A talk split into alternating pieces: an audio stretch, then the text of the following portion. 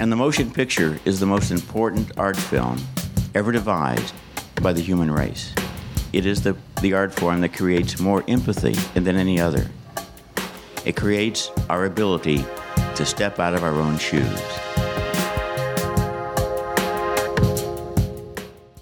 Hello and welcome to the Great Movies Podcast, a retrospective film review show where we watch and discuss the movies covered in Roger Ebert's seminal film essay collection, The Great Movies. I'm Dylan Quare. And I'm Jana Gardner. Uh, Nick Fulton is not here today, so instead of going on with our usual uh, programming, we decided to take a little bit of a break. Uh, we're going to be discussing today uh, Guillermo del Toro's Crimson Peak. So, oh man, get ready for that. That'd be a good conversation. I've never seen that movie. Neither have I, but uh, I, awesome. I, do like I do like Yomo, and I do like fancy sets. Yeah, and, same, same, same. I don't know. Yeah, we should we should put that on the list at some point. Yeah, but in actuality, uh, as we are approaching Memorial Day, we decided to talk about a uh, quote unquote official Memorial Day sort of movie. Sure. Um, in general, I think we both agree we don't generally like a lot of the stuff that would be shown for Memorial Day, sure. as it sort of tor- turns into uh, military propaganda and stuff, and, and, not the best. That ways. is that is the risk you run um, with these things. Yeah, we ended up uh, going with a movie that I think we're both pretty comfortable with and uh, are much happier with than most other American war movies per se. Um, and we have decided to talk about Tony Scott's Crimson Tide, um, not Crimson Peak. No. So, um, background, Jana, how many times have you watched Crimson Tide? I mean, I probably ten, maybe more. I I don't even, like. It's another one of those movies where I don't I don't remember the first time I watched it. Like, it's That's fair. probably around the time it came out. Like my family probably rented it back when it was released. I would imagine. So, and it's it was on cable for years and years and years. Um, and we actually like just in the past couple years had sat down and, and put it on to watch because it sounded fun one night because it's just such a such a watchable movie even though it's so stressful. Oh yes it's very stressful. It's... more more stressful than i remembered on this watch and i'm not sure why that was like, i've seen it like 10 times and somehow every time i am just incredibly stressed out for the entire duration. It's, it's one of those movies where you can like know the ending going in and still it's like yeah it doesn't matter. Oh my god it, it's it's too much. Mm-hmm. Um, I don't think I can remember the first time I watched this either. Um, I don't think I've watched it that many times. Uh, it's kind of a movie I feel like I've always have seen mm-hmm. at a certain point. Like it's it's weird to think there was a time where I hadn't seen Tony Scott's Crimson Tide. Sure. Um, but it's a it's a good set. Yeah, absolutely. Um, I do kind of want to start this discussion, as always, with Oscar talk. Sure, absolutely. Uh, and, and, more or less the lack of Oscar talk that we can have here, because yeah. what the heck? I mean, it it got the Oscar nominations, like the exact ones that you would expect, like setting your expectations realistically and not based on like merit, God forbid. But it was nominated for three Oscars for. Mm-hmm editing, film, film editing, for, and for then sound. both sound. Yeah, sound, yeah. sound and sound editing and film editing. So um, one, none of them. One, none of them.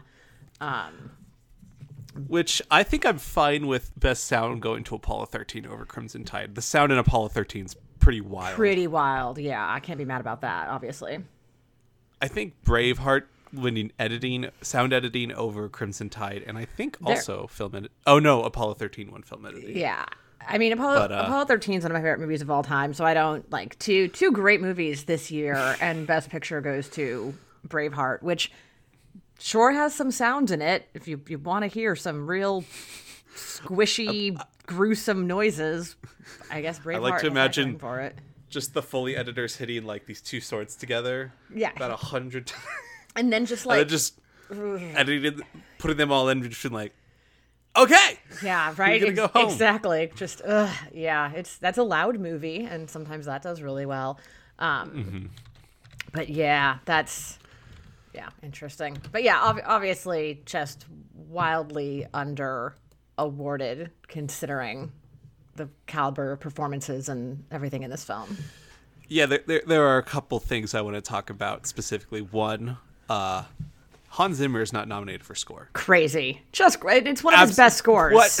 It's it really is. It's it's a top three, top 5 Mm-hmm. at worst, I think, for him. Yeah. The only ones that maybe could compete for me would be Lion King and Inception, and that's maybe it. yeah. Is there any others that you would put in that same sort of? Those are the oth- those are the other two, um, for sure. I mean, I, Lion King is obviously a classic, and and I love the Inception score for all the ragging people do on the Inception score because of the music that was used in the trailer. Um, the actual score is so good. I, I think it's his best Blom score. Yeah, as far of his as like sort of the- late latter year kind of tendencies to do Yeah. that. Yeah. um he he definitely kind of hit it out of the park on that one Mm-hmm. but um i can't really think of many better scores that hans zimmer did above crimson tide and it's if you look at the soundtrack it's only six songs long he kind of just takes these different leitmotifs and Mm-hmm. uses them in different parts and we only i mean there's the very famous uh, theme from this movie and we don't get it actually in full until the final scene Mm-hmm. um, we get it start to happen when they blow up the, the sub and we think the day is saved Right. and then the movie actually decides to get really intense Exactly. after after we blew up the the the threat Mm-hmm. that's when it gets intense which is quite an achievement uh do, you- do you know who won best score did you see I did not see. Uh, well, I'll say the nominees were Toy Story with Randy Newman, Okay. Unstrung Heroes with. I'm sorry, Toy Story with Randy Newman, Unstrung Heroes with Thomas Newman, The American President with Marc Shaiman, Oh, it's a great score. and Pocahontas won. Oh, I mean, uh, Pocahontas scores. Probably. I remember liking the music in Pocahontas. That's It's good. That's not a movie I revisit ever, but I remember the music being really good. Um, it's probably Alan Menken's worst score, Yeah. I'd say. I can't believe I didn't know that the, that American that Marc Shaiman got nominated for the American President. I love the music in that. I mean, I love everything about that movie, but I love the music in that movie. It has really lovely themes. I'm I'm so happy that he was nominated. This is a this category, and we've talked about this before. It's traditionally seems like one of the most clicky Oh. categories, right? I, I missed one. Oh, Sabrina John oh, Williams. there. Okay, that's I was like, why aren't there only four not um, nominations? not one of his most memorable scores. I'll say. yeah. Um, But this, I mean, look at this, these names, right? It's Alan Menken, Marc Shaiman, John Williams, Randy Newman, and Thomas Newman. Like, Yeah. it's just, it's, it's the club. It's like, okay, who had movies come out this year? Let's nominate I 'em. bet you if Zimmer had been in this club already, Right, that, that's it. He just wasn't. Yeah, he wasn't part of the club yet, so he'll. Like I, I I don't think anyone's turning tracks from Unstrung Heroes or Sabrina at this point. Um, No, the other and ones are not that fine, like but- Williams and Thomas Newman deserve so many. Yes. and even Menken, like they deserve Yeah. tons of awards, but this is just not their best work. And like Right. The Randy Newman Toy Story score is very is very nice. Also, I'm I am not touching any negative energy on Tom Randy Newman's Toy Story I- score because it's no. I, I was agreeing. I was saying I think it's a really it's one of my favorite parts Yeah, of that movie I is the music. yeah. specifically left that one off when I was. I was wasn't gonna be mean about Toy Story. Um, I think the music is really fantastic and all of those movies, but the original Mm-hmm. one really sets the tone really well. So, yeah, and- but again, Although 90s although Zim, Zim, Zimmer did win the Oscar, I think the year before with Lion Lion King, yeah. I, Yeah. I do believe, This- he- but that's his own. I don't think he had actually been in the click yet. is that his only at least a- Oscar, or has he won another one since? I think he's won more. Um, I, don't I know know. he, He's nominated he lost.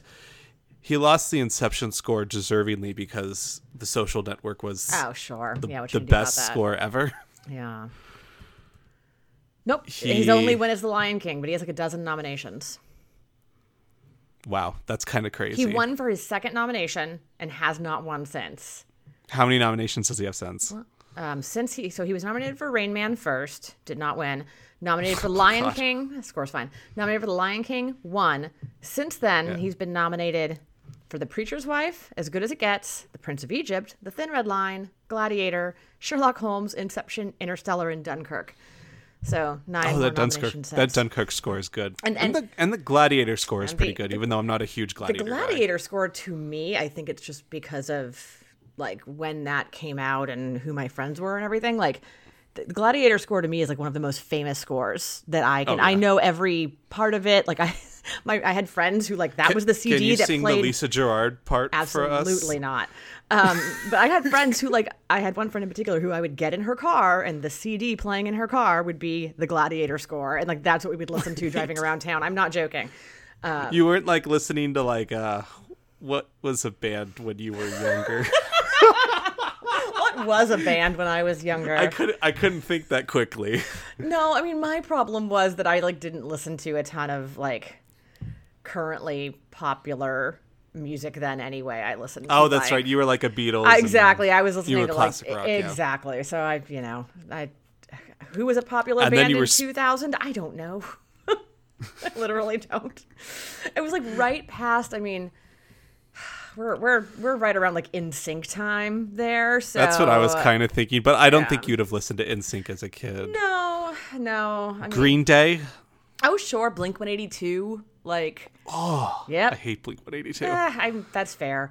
Um, I went through like U2 a real, I went through a U2's real like good. ska phase. So like Save Ferris, um, Letters from Cleo. The Strokes? Were you a Strokes person? Yeah, that was more when I was in college. I'm old. Yeah, Um, okay. But so yeah, Limp Bizkit? uh, definitely listened to some Limp Bizkit in my time. Um, Mm-hmm. Papa Roach. Um, There you go. naming other like Who, terrible, who could terrible forget Papa. Roach? Um, Papa Roach is from Northern California, so there was a bit of like a, hey, they're kind of like hometown band, but yeah. Anyway, diversion. Um, yeah, his last hunt. Wait, hold on. Oh, Are you wearing a jacket right now? Yeah, it's cold in here. Okay. Uh, back on point. Sorry, I'm always, I'm often wearing. It's like a fuzzy jacket. I'm cold. it's a really fuzzy jacket. Right, yeah, I love my God. It's from Uniqlo. In case anyone is wondering about where they can find themselves a fuzzy jacket, this is from Uniqlo, and it's my favorite piece of clothing. It's just like a blanket. It's like a fleece blanket that you can wear. It, it look. Yeah. and, and okay. is someone wondering, is it 1.30 in the afternoon in Los Angeles that I'm wearing a fleece blanket jacket? Yes, I am. In um, late May. In late May. Yeah. Sorry, it's cold in here. Um. Anyway. Goodness. Um. Okay. Back back to Oh, Oscar sorry. stuff. Very one more quick Hans Zimmer music note. I noticed it. on this time there were a couple of um, like bits in the theme that really reminded me of the Pirates of the Caribbean score, um, Yep. which is technically not Yep. credited in the first one to Zimmer himself, but to Klaus Badelt, who's like one of his.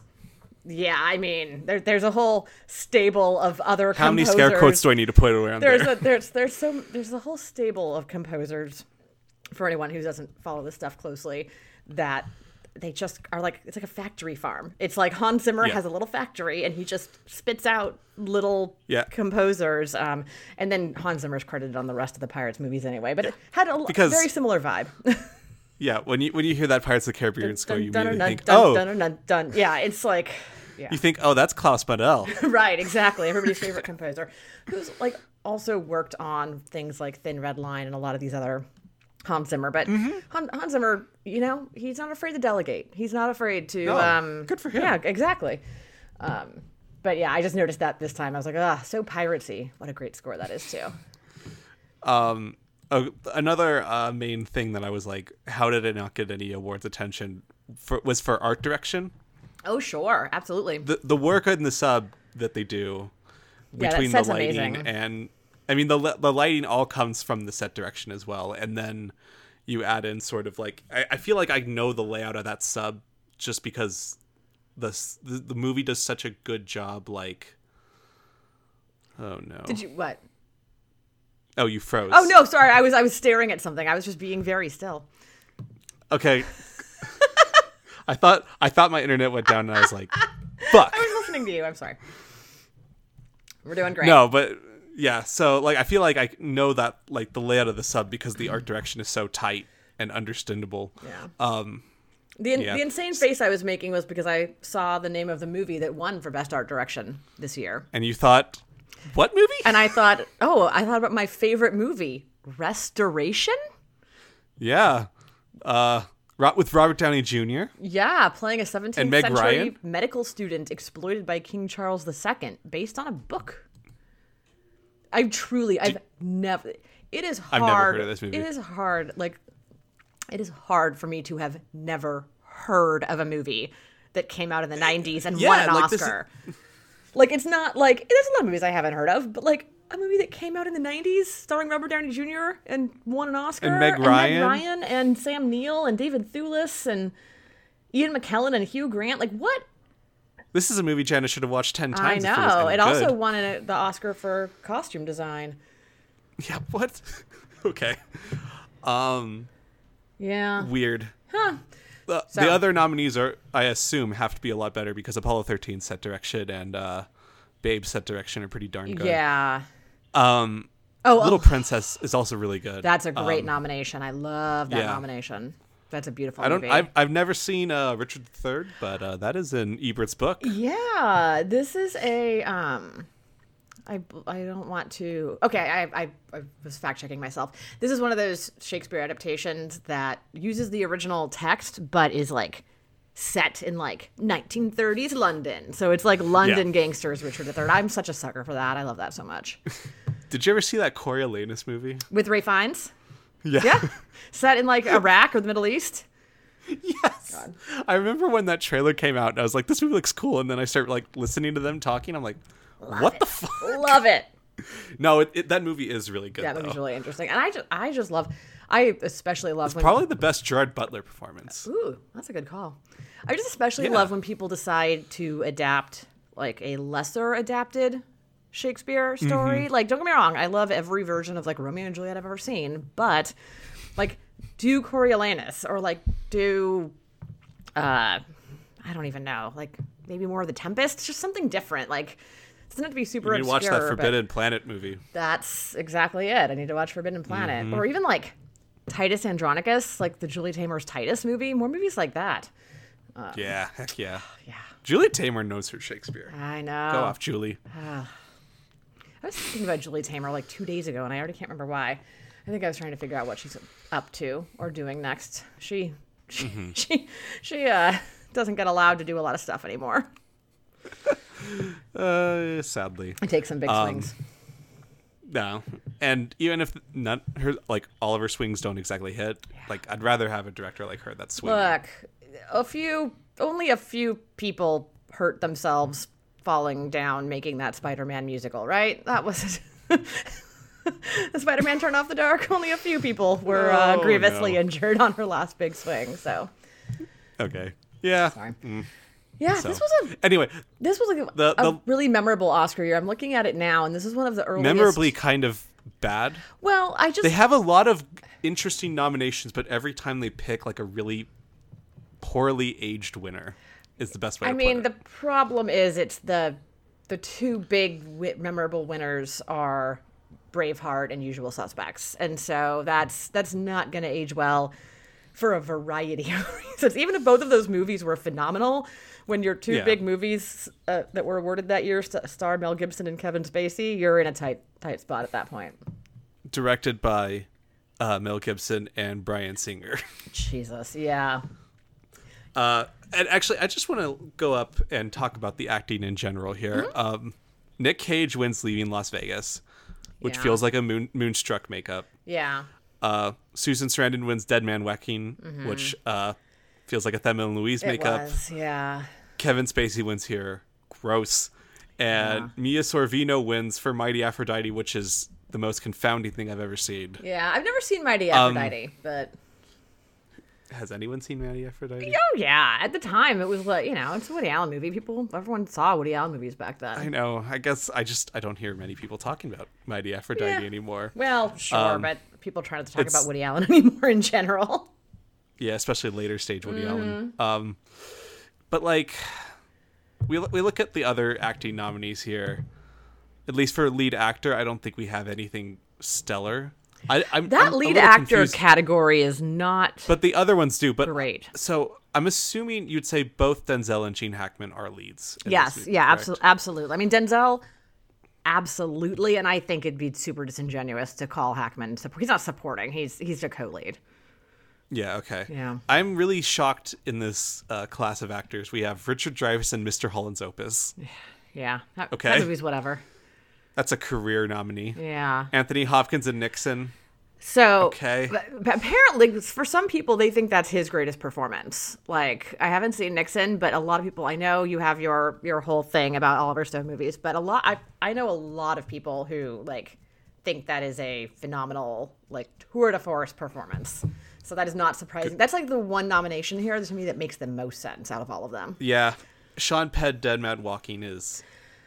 It, it, I- that, that that was like a career moment for him was making Dead Man Walking. Well, so and that movie just there was a lot of like I remember it being such It a big buzz. deal. It had it was so but like I, what I was gonna say earlier is that this is one of the earliest years I sort of was paying attention like while the Oscars were happening. Um, like I remember I was I had already been watching them, but this is one of the earliest years where I was actually sort of understood who the nominees were and like read People you were magazine. 11 at the time, right? Um, I would have been just 10 when the actual, well, no, I would have been 11 when the Oscars happened. Yeah, that's right. That was my first like age where I was actively following. Yeah. it, So, 'cause I was, yeah, I would, I would like read Entertainment the Weekly. Coen and brothers were winning that year. And yeah. So, yeah. Yeah. Um, But then the last nominee is Massimo Troisi in Il Postino. yeah. Yep. So I'm just where, Gene Hackman and or Denzel Mm-hmm. not being in here is kind of weird, Yeah. especially because these are probably career-wise one of their best performances. It's it's hard to say like this is their best performance and say it with like any sort of conviction because it's Denzel Washington and Gene Hackman. Mm-hmm. But I do think this is in the upper echelon of like their career work. Oh, abs- Um, absolutely.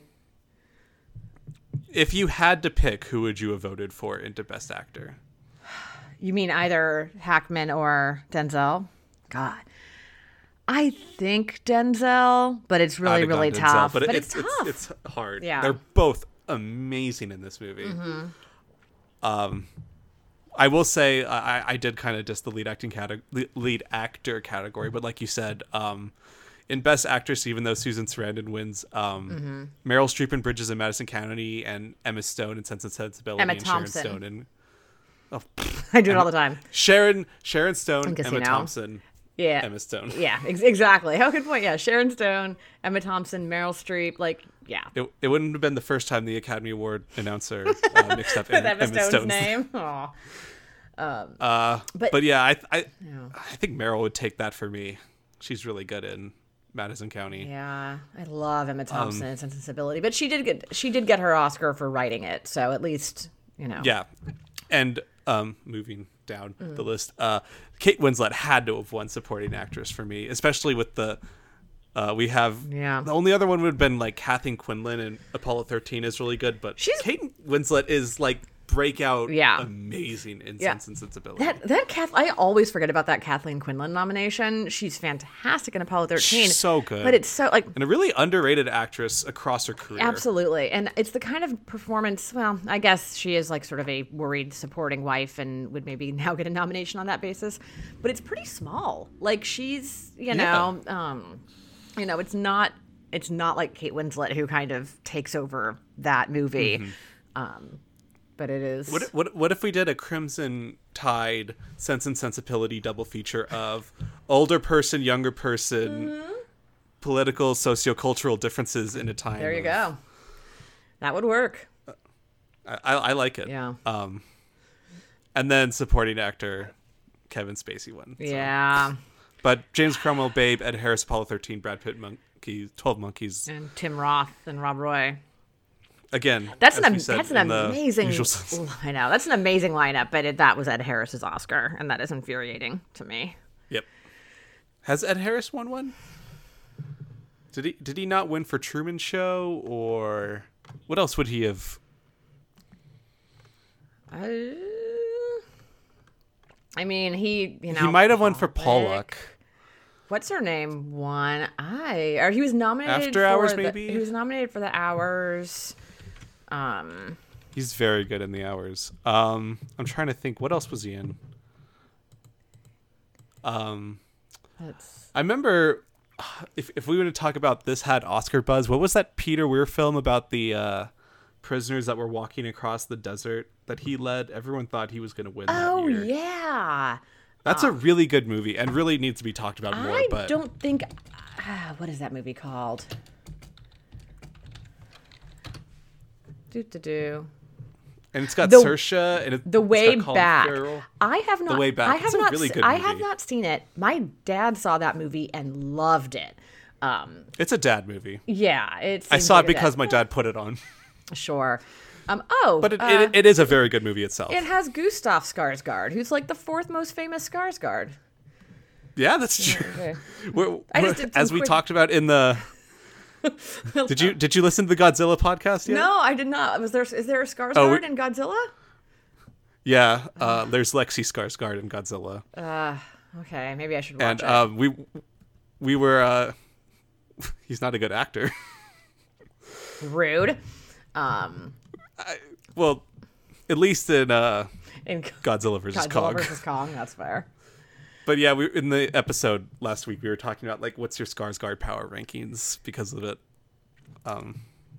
Yeah. I don't think Lexi came in high, but no, the the way back's really good, and Ed Harris I think was that was supposed to be his Oscar if that movie had had more buzz going into the final part of the Yeah. the Yeah, he season. still but doesn't have a win. It's a bummer he hasn't won. Nope. So many nominations, including a nomination. Yeah, actor, supporting actor. He hasn't been nominated since 2002 though for The Hours. That was his last nomination. So Oh man, he's serious? yeah. that's crazy. I think Ed Harris is one of those guys that may, maybe is difficult to work with. Um, like not in a he, he doesn't seem like the nicest. Person. He does not person. seem like the friendliest man in the world, and not in a way that I've, I've never heard anything like bad about him, like personally. I just, you know, you get these. It's kind of like you get these people where it's like, well, maybe people aren't rushing to throw awards at Yeah. him because he's kind of a pain in the ass. yeah, that's true. Anyway, moving on to the the main part of the podcast, Oh, sure. Tide. Yes. Um, yeah, so this movie's based on a true story in scare quotes. Yeah, Yeah. I was gonna say, how much is that like? Well, uh, uh, there's a lot of Tony Scott movies that are quote unquote inspired by a true Mm-hmm. story. There's this with uh, this uh, moment in the Cuban Missile Crisis, Right. Where it, it, it takes place in a Russian sub, but basically there was a second command that challenged orders of the chief that wanted to launch the missiles. Um, Deja Vu, while not obviously not a realistic movie, is inspired by the Oklahoma City bombings. Oh, right, sure. Okay. There- there's I was like, lots wait, what of true over- story is that based on? I want to go no, no, there. but like the Jim Caviezel character is very specifically based on the Oklahoma Right, City yes, bombers. I do remember that. And sort of the motives and the methods that they used. Right. Um, Unstoppable is also based on a train that kind of went out of control and Sure. ran through areas. Yeah. But again, it's all it's never like the actual true story. It's like to- Tony's like, hey, cool moment in history. I was gonna say, yeah, I get the sense that Let's go make a that he's more just like, yeah, that would be cool. Yeah, like there should be a movie about that, and then there kind of is. and then he's like, now let's Tony Scott it up, Yeah, baby. exactly. Let's let's shoot everything at a forty-five degree angle for extended stretches of time. Yeah, true. um, so yeah, so that's sort of this movie's sort of based on a historical event, somewhat. Yeah. Um, in the opening of the movie, it has a very, uh, I don't know, it has like a, what is it? A title card that basically says, "I'm going to try to remember it," but you you texted me. I I did. I like, I have a picture of it. Yeah. It's very dramatic. It's like the three most impo- so powerful funny. people in the world: the president of the United States, the president of U- the Russia, and a submarine captain. Right. Yeah. Mainly because those are the only three people that could f- actively launch a nuclear missile Yeah, and start the three War most III. powerful men in the world the President of the United States, the President of the Russian Republic, and the captain of a U.S. nuclear missile submarine. Mm-hmm yeah. Fair enough. So god Yeah, I. It's so funny is not the right word because we just live with such weird, different uncertainty and things to be afraid of now. But it really does remind me of how I spent my entire childhood, and I- I'm ten years too young for this to even really make that much sense. But I did spend my entire childhood thinking that like maybe there would be a nuclear bomb, like any day now, that like Russia was going to bomb us. And like I was five when the Soviet Union collapsed, but I mean. I do at least now watching this. I'm like, okay, so there was still some nuclear panic like into the 90s because, um, you know, it was my whole thing with Doctor Strangelove. I just could not handle the concept that maybe there would be an accidental nuclear strike at some point. Yeah. So uh We're still living with that now, so Yeah, I know. well, okay. less. We just not as bad as Cold War era, but I've had his not Cold War great. era, and for better or worse, now it's not so singularly focused on Russia. It's just threats are everywhere, so it's a, it's a different kind of um, fear to live with. That's fun. fun. Yeah. Uh, yeah. So basically, this movie decides to start off and be like, uh, you uh, what's? Oh, sh- I'm sorry, I keep blanking on stuff right now, but It decides to start off at a child's birthday party because it does not no, that. actually, bef- b- before that though, uh, what is it called where you just like narrate the plot? oh, I mean Exposition. Exposition, yeah. I mean, they, they, they basically start with like, let's get all the exposition out right away. Let's have this literally news person talk directly into camera and be like, this is the entire conflict to set up. Right. And basically, it's like in Russia, there's this ultra nationalist that has taken over the country. yeah, it's His, sorry, I keep interrupting you. It's so weird to me when a movie does like they they show Bill Clinton, right? So it's like the American president is the real American president, but then we're gonna just create like this sort of fictional Russian Yeah. leader. like a, do, is that is that at any point like they're like, uh, like um, here's Nikita Khrushchev and uh, the the U.S. president Johnny John Boys. yeah, exactly. That's just like okay, we're, we're Are there any Russian movies like that? probably Dial me up if there is. John. Yeah, and President. Yeah, John Smith or whatever. Yeah. Um, but yeah, so Vladimir Radchenko uh, is taking over Russia. His main idea is like, we're gonna go hard against America, threatening nuclear war at any moment. Um, so that's basically the setup. Um, and with any good setup that devolves World War Three, the n- next best step is to cut to a children's birthday party. Absolutely. Where they're where they're watching the news report, so it all ties together. Yeah, I think it's a really good idea. Like, here's what's going on in the world. It's very threatening, but like we're still just kind of like living our everyday lives. And uh Denzel and Viggo just need to sort of be happy for the children at the birthday party because Right. they can't be like, oh fuck, we're gonna be sent to war possibly to end all of humanity. Yeah. I had forgot like again, seen this movie 8 million times, but a lot of the times that I've seen it um have been like coming across it on cable, so like it's one of Mm-hmm. many movies where I've probably seen that opening scene like twice, but I've seen the Yeah, rest of the the rest of movie like 10 times. Um and I I had forgotten this time around even though, you know, it is quite relevant. Like that like Viggo's there from the beginning that like, you know, he Mm-hmm. they they are friends, like they have a personal connection. It's very important for the rest of the very story. important for the rest of the story. Viggo's also obviously very great in this.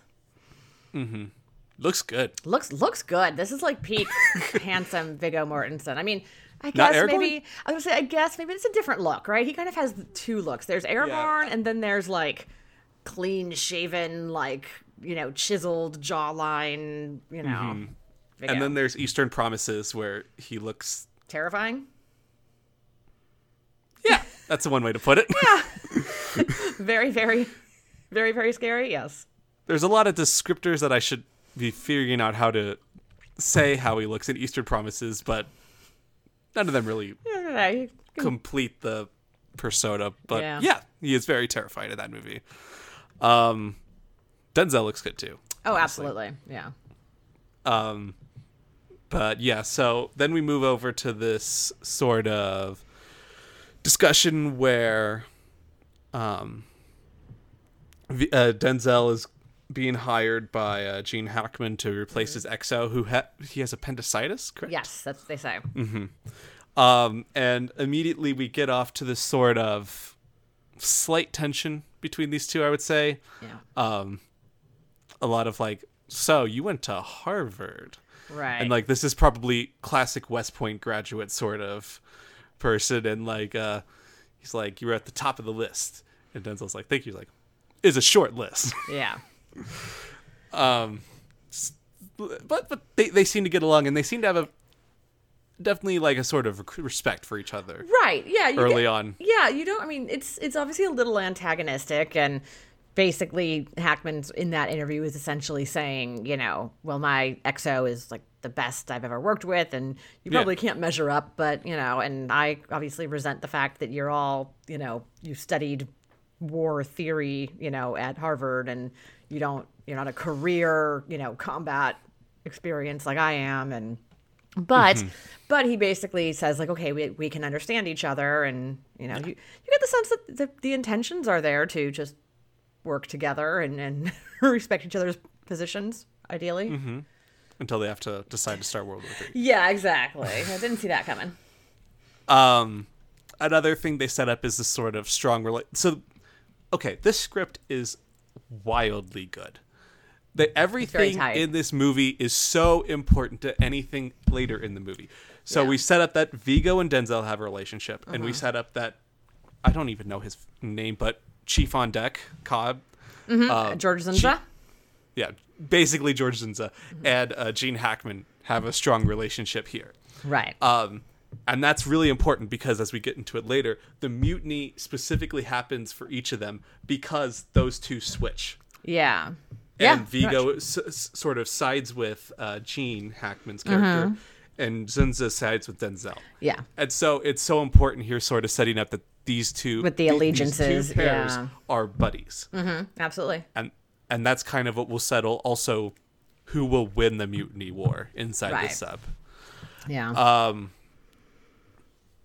so then we have a great scene, which I, I, I was listening to a podcast. I think it's in the Tony Scott uh, screen drafts where they say like every Tony Scott movie, they're like. Tony Scott's like, okay, we're gonna make this movie look like it's a billion dollars, Right. And it's like you could just have this sort of like we're we're in this like room and like Gene Hackman's just gonna be talking to the people like we need to stick together and like you know gives, Right. gives the war speech, but no, he sets it like on this massive platform Right. jutting out into It's sea, pouring rain. They're pouring rain. Yeah. you know, there's lights everywhere. Abs- everything is turned awesome. up to 11 no it, it, you're completely right like that's one of the tony stark hallmarks that i enjoy so much is like that maximalist approach Did you say Tony Yeah, Stark? well- sorry jesus yeah what i love about tony stark is his maximalism that's true too It's but, true. but it's tony scott's approach to do exactly that where a scene could be set just like like you said they could just be standing around like in a conference room basically. But oh no no no. That that wouldn't be interesting to look at. So we're gonna do it like this instead. I, I find it respectful to the audience yeah and, and their exactly. time. i If, totally if we're gonna ha- stand around uh, and uh, watch this movie, like it's gonna look freaking awesome. exactly. And uh, that just carries over into the next part where he's just like, "You want some sub porn for uh, three minutes? Let's have helicopter shots of the submarine, Mm-hmm. underwater shots of the submarine, boat shots of the submarine." It's just like, damn. And there, uh, there's this really great uh, scene of dialogue between Gene Hackman and Denzel, Mm-hmm. where they're sort of standing at the what is it called, like the observation deck, looking out before they have to close the hatch on the sub. Oh, yeah. and uh, they sort of have this uh, one-on-one. And I think this is probably their best uh, relationship. Uh, This is probably the best their relationship is throughout the movie. Um, Gene Hackman says, uh, "You stand by your mission and your men." It's- that's his like last word of advice to Denzel, and um, Denzel takes that advice. And I think it's like how you uh, interpret standing by your mission and your men between these two is like the key to the movie.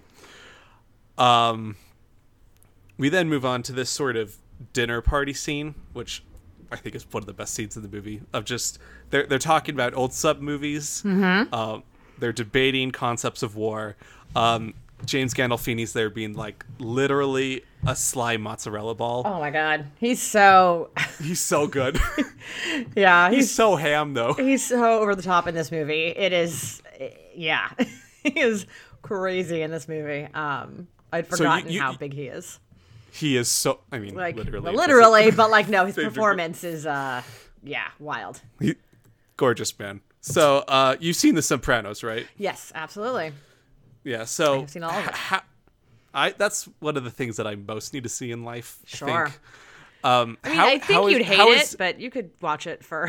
why would I hate it? don't- Everyone compares it to Goodfellas and Godfather, and I love Goodfellas and Godfather. okay, maybe, maybe you wouldn't hate it. Maybe not. I'd be curious to see. Um, I mean, it's it's, It's not like, going to be The Wire, but it's not The Wire. Um, I mean, so this is f- four years, four years for The Sopranos. Sopranos starts in '99, um, sort of at the you know dawn of you know your whole modern TV renaissance or whatever. Um, and it's very. I mean, the whole thing with Tony Soprano is he is like really low key. Like he's like just a guy getting Okay, paper. so this is a very different performance. Yeah, and then of course, you know, when he- he'll go big if he's, you know, someone betrays Sure. the organization or whatever, and he has to like lash out. But Tony Soprano in general is a much more restrained performance. Um, it's not. It's not like. Okay. It's not like six seasons of this at all. That, that kind of sounds like the Goodfellas thing, where it's just like, let's make some matzo balls, and then, oh, I guess we have to kill this dude. right, and because the whole, the whole, so the, the whole conceit of the Sopranos, I can't remember what the actual like actual tagline. It's like if one family doesn't kill him, the other will, or something, or like the and it's like the mob family and then like his actual family because he's always like fighting with his kids and you know his mm-hmm. wife is you know making demands of him, and so it is it is really sort of trying to contrast like. He's a New Jersey family man who also happens to be the head of a criminal organization. Um, at least that's the you know first season. But conceit. he's a murderer. But yeah, but he also murders people from time to time.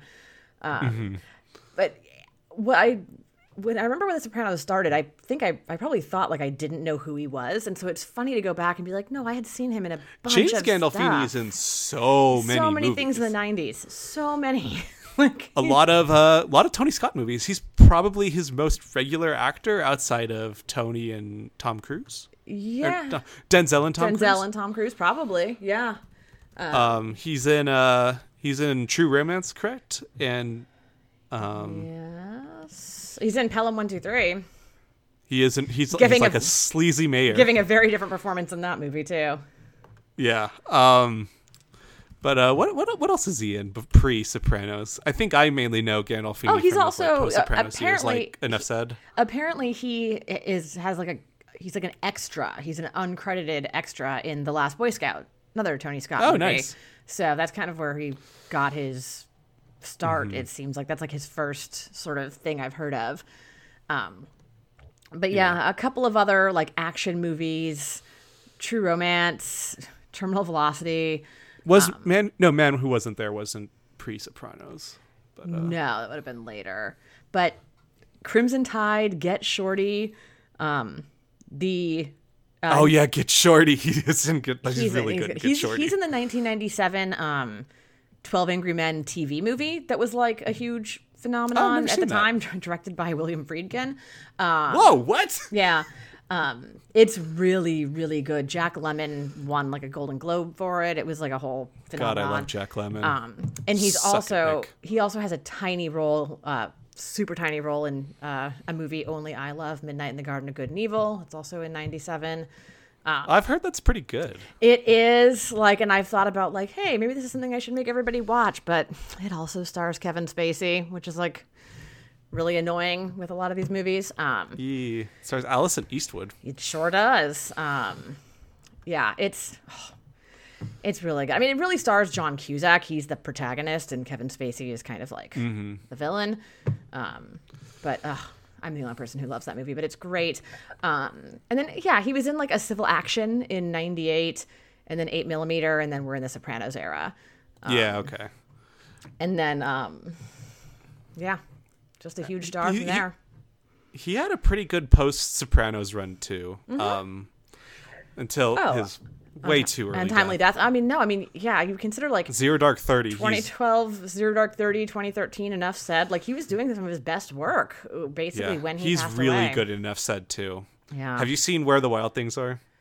Um, no, I have not. I've seen the trailer for it a hundred times. I am excellent trailer. fascinated to think what Jana would say of Where the Wild Things Are because I like the trailer it that is- uses the Arcade Fire song, and I like the Karen to be fair, that music. no, nothing is bad when that Arcade Fire song is played. That is an oh, incredible song from an incredible album. Yeah, I don't know if I'll ever watch Where the Wild Things Are. I might. It is a very silly, very, Yeah. very dark, very weird Yeah. movie that is all about like these weird CGI puppets and um is written and directed by Spike Jonze, who Yeah, you love. right, And exactly. so that's kind of what's so funny that I haven't seen it because I do really enjoy It's Spec Spike all Jonze of his movie. work. Yeah. Interesting. Yeah, maybe someday. Yeah. So, uh, yeah, James Oh, Gandolfini. Gandolfini. and he's so good in this. Yeah. Uh, but um, No, the entire this this entire cast is just oh my god, it's Every wild. person is recognizable. People with a single scene or like one who like the camera pans by. You're just like, I recognize you, and then they're even though like they're not important at all in the end. And you're Yeah. like, okay, cool. Um, I, I do want to say that uh, I think the buildup of sort of like in this dinner scene though of like, is it okay to use nuclear weapons? Mm-hmm. And a lot of people are like, yeah, and there's like this sort of thing like, well, if you didn't want to use nuclear weapons, why are you here? Right. Yeah. Uh, and there's a great line that Denzel has of, the true enemy is is war itself. right. Um, and it's this great idea of like, just because your line of work is in this thing doesn't mean you want to Right. take it all away. Exactly. But I, I think that is maybe the moment. Like like you said, they've been getting along. They, they Ge- obviously don't see eye to eye. Gene eye. Hackman gives him a look. Yeah, it's like they after they, he says right. that. It's like they hadn't been. See, they they are coming from different places. They're very different people, but like we said, they have these kinds of nice moments of sort of understanding that you know, agree to disagree. But I feel like that is the moment where you're like, oh no, this is not this is not sustainable.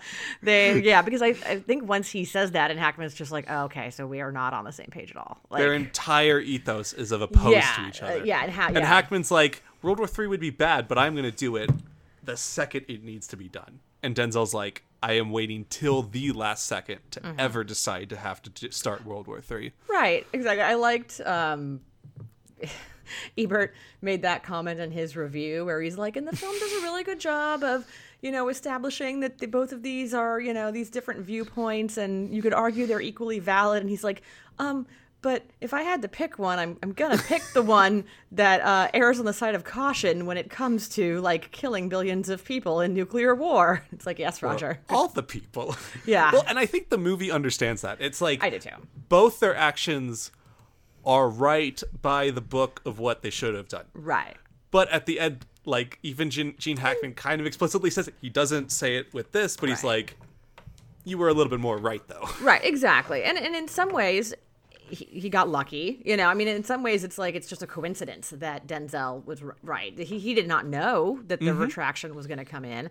Um but you know, I think like I said the, the the consequences for firing when you shouldn't have versus not firing when you should have Huge. yeah, I, I yeah. So I think we'll talk about it when we get to the end. I think maybe well, it almost tips it, it. It goes a little too far to try to be like they're both made mistakes. I'm like, did they?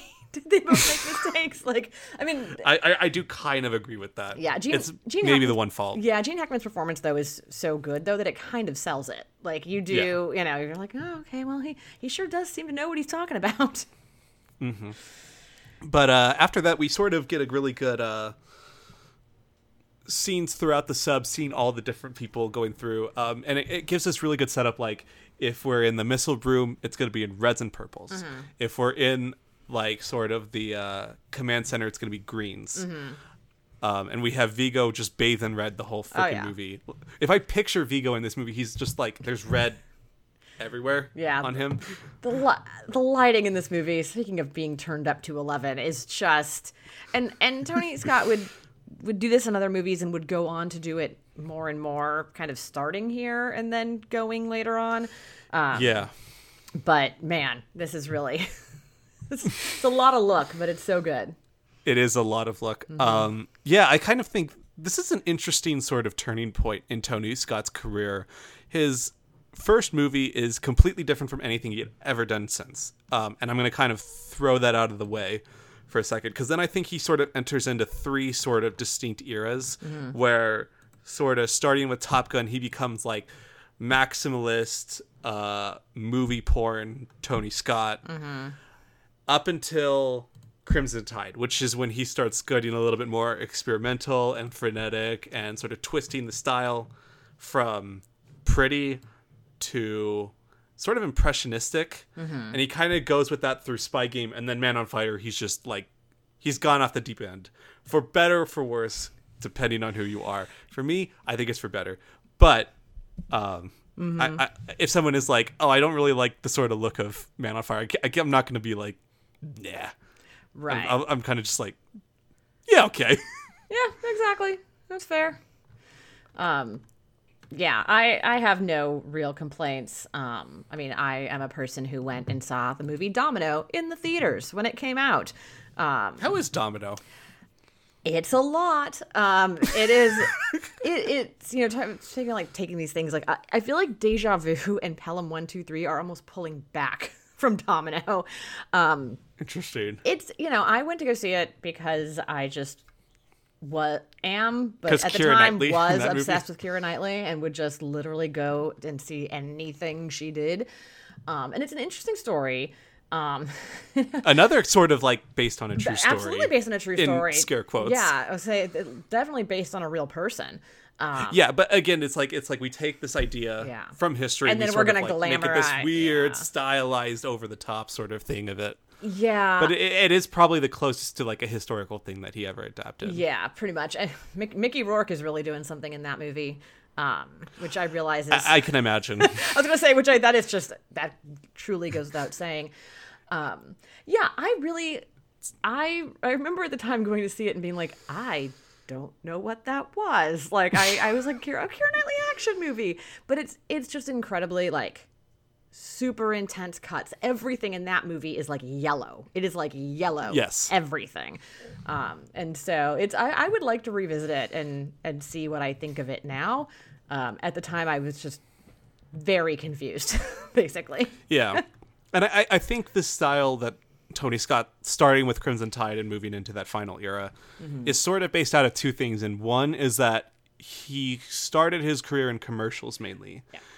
and it's like we need style we need an easy way to convey a message and Mm-hmm. um, that's sort of what comes to and the second thing is he before he was even doing commercials he wasn't interested in directing at all he wanted to be a painter Right. and from what i understand most of his paintings were sort of impressionistic or cubist sort of styles Oh, sure.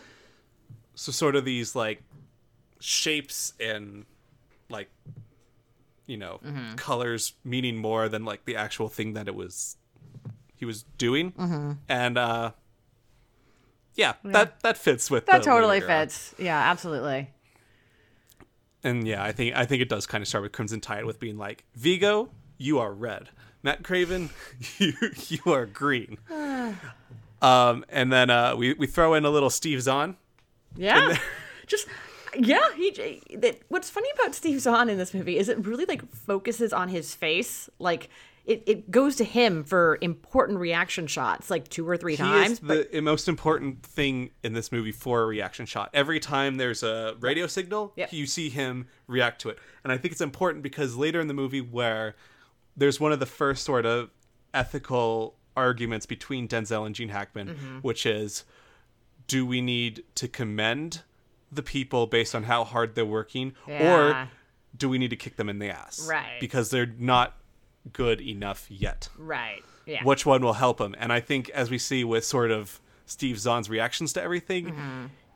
he reacts a little bit more positive to sort of when Denzel's like, good job, versus when Gene Hackman's like, get your fucking ass into gear. Yeah, I've heard. So my that scene drives me so crazy. Um, of, of all the crazy decisions that Gene Hackman's character, I feel so bad not knowing these characters' names. Um, Hunter and Ramsey, I can. Okay. Hunter and Ramsey are very noticeable in my mind. no, but they, it's still no, they are. But I just say I know Ramsey, Hunter. I could remember Ramsey. I was blanking on, but um, well, because for two reasons. So. You know, one, I think that was a bad idea. I don't think you uh, get on the inter the call after after when everyone is incredibly stressed out and freaking out, and you get on Because the okay, intercom, be like, to, work to catch harder. us up to this part, Yeah. there's been a fire. Oh yeah. Okay. They ran a, mission, a missile drill immediately after because Gene Hackman wants to pr- test the readiness in a in a in Mm-hmm. Right. a sort of chaos moment. Right.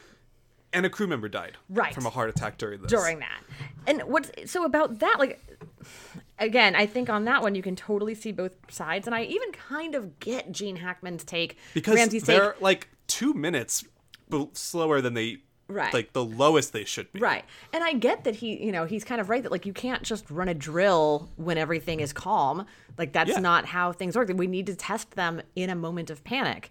Um you know, and so I that one I'm kind of like, you know what, he has a point, even though Denzel's like, no, I wouldn't have done it, but you know, you have a point.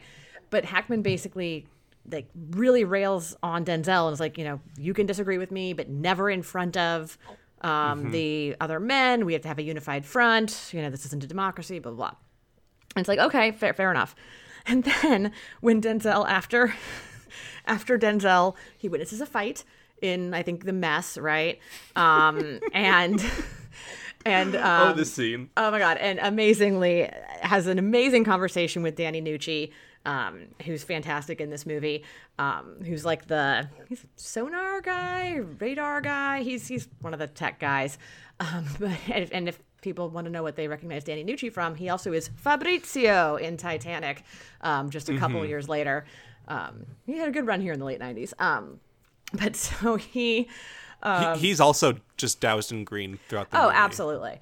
Um, but there's this fight, and Denzel, you know, gets the fight broken up and is talking to Danny Nucci's character about what happened. and apparently, these two guy, Navy guys came to blows over an argument about the Silver Surfer um, and which Silver Surfer is better. Um, I wonder who wrote that. scene. I, I can't imagine. Um, I, of course, know so little about the Silver Surfer. I already can't remember what, like, who the. Kirby versus the Moebius Silver. Uh, Surfer. okay, so I and I, I know who Kirby is. Um, yeah, I mean Kirby is Kirby. Yes. he's kind of the goat. yeah, so they were, so they're having a fight about this, and, and Denzel de-escalates it, and then has a really, I think, really funny exchange with him, where then they basically was like, yeah, but Kirby, right? Like, it's It's it's a great. Uh, it- it's just like this weird like sort of Kirby thing leads to like a physical all out punch fest. Yeah, that is It, it it it breaks this sort of like line of realism for me in this movie, and it's like okay, Quentin, I know, I know you're here. Like, You're like, I, I- I wish it was just a little bit more seamless. that's fair. but the way Denzel handles it is great. He's like, "Come on, man, Mm-hmm. you're you're you need you are." I mean, he's not the top of that command center room, Right. where it's all green, because that's Zimmer. Yeah. But uh, he's sort of the next one in command. He's like, "You need to like, come on, don't go starting a fight over a freaking Right. comic book." E- yeah, exactly. And, he's like, "Yeah, you're right. I'm sorry. I'm sorry." And he's like, "And furthermore, that other asshole should know that freaking Kirby is Kirby Silver Surfer still ain't Silver Surfer. What he's talking That's about?" That's why that's like And that perfect management style because he does. He sort of is like, this is a ridiculous thing to be fighting about. This is absolutely inappropriate. But yeah, that guy's totally wrong, and you're I, you're right, but you shouldn't be fighting him about it. and it really sort of builds a bond between those two because that bond Right. comes up Uh, later comes when they're later. handling the mutiny and sort of like the the main thing is with with uh with uh, Danny Nucci's character Mm-hmm. is he's handling the guy that's trying to fix the radio and this sort of back and forth between them. And that is one of the most important lines of connection and Denzel builds it in that scene. Yeah. again I- the script oh my god. Yeah. And I will say the only thing it, it actually on this rewatch, and maybe it's because I was looking out for it, it actually stood out a little bit less of a sore thumb than I had remembered, only because of the opening scene where they they have that other conversation about the different actors and the different. It's not opening, but in the early, first act where Yeah. they have the, about the submarine movies and Run Silent, Run Deep, and who which actor. another one where I'm just like I wonder who wrote that right. part of the movie But I'm just saying, at least it comes back. At least there's like mm-hmm. two scenes where they Yeah. talk about pop culture and not just this one where it's like literally out of nowhere. Um, oh, but so after that happens, Denzel goes to Ramsey, Hunter goes to Ramsey, and basically says, "We have a morale problem on this ship. Um, you know, Yeah. here's I think we need to, you know, give some positive reinforcement." And that's when Ramsey gets on the radio and tells them all to get their asses into gear. But the way he does it is by undermining Hunter. He d- he doesn't just say like, "Hey, you guys are dragging. You need to get your asses into gear." He goes, "Well, Hunter tells me that we have a morale problem, but I think you all need to suck it up." And it's like you just told him that you need to present a unified front, and then you just totally undermined him publicly to the entire ship. So that I was like, but it's realistic in what that character would do right. It's like I he's can so fed up with it he's like Right. yeah fuck you And also, Um, I, you know, I can do this. You can't do this. I can do Yeah. this. Yeah. Um, and uh, going back to, I think it's Screen Drafts again because I was listening to a lot of uh, Tony Scott content Sure. this week. um, they said another good, great, like one of the great things about Tony Scott is he's so good at just momentum, and he's like, we're Oh, gonna yeah. start here, and it's just gonna pick up momentum bigger and bigger and bigger. And I think that's a great point about like a lot of his action scenes, like Unstoppable, it's like the train goes faster and faster and faster and faster and faster.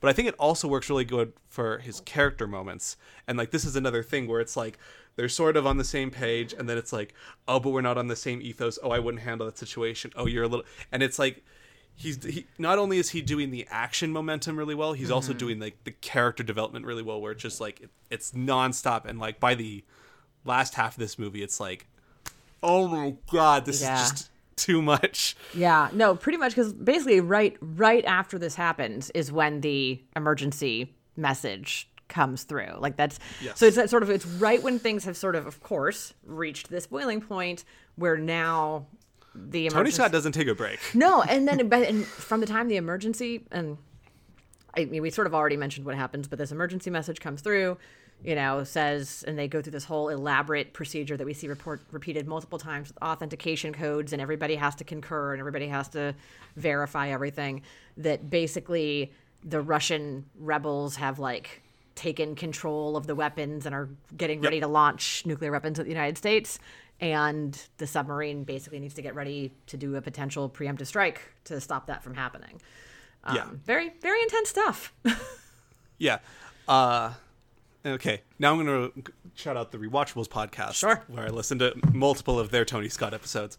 Um, they said that another good thing about Tony Scott is, uh, like, you can go into like this or Unstoppable knowing nothing about submarines or trains, but by the end you're like, oh no, not the rip track. Oh, you got to get the key. You know, you need the key for the submarine. And it's like by the end you feel like like it's it's clear enough in like it its presentation of like these sort of expertise things Right. that you like you're suddenly along for the ride because we hit with the missile the, the missile drill that uh another drill earlier in the movie and like you already set up like exactly how this thing is supposed to go and so as it's happening and then there's this mess up in the communication you're like oh fuck Right.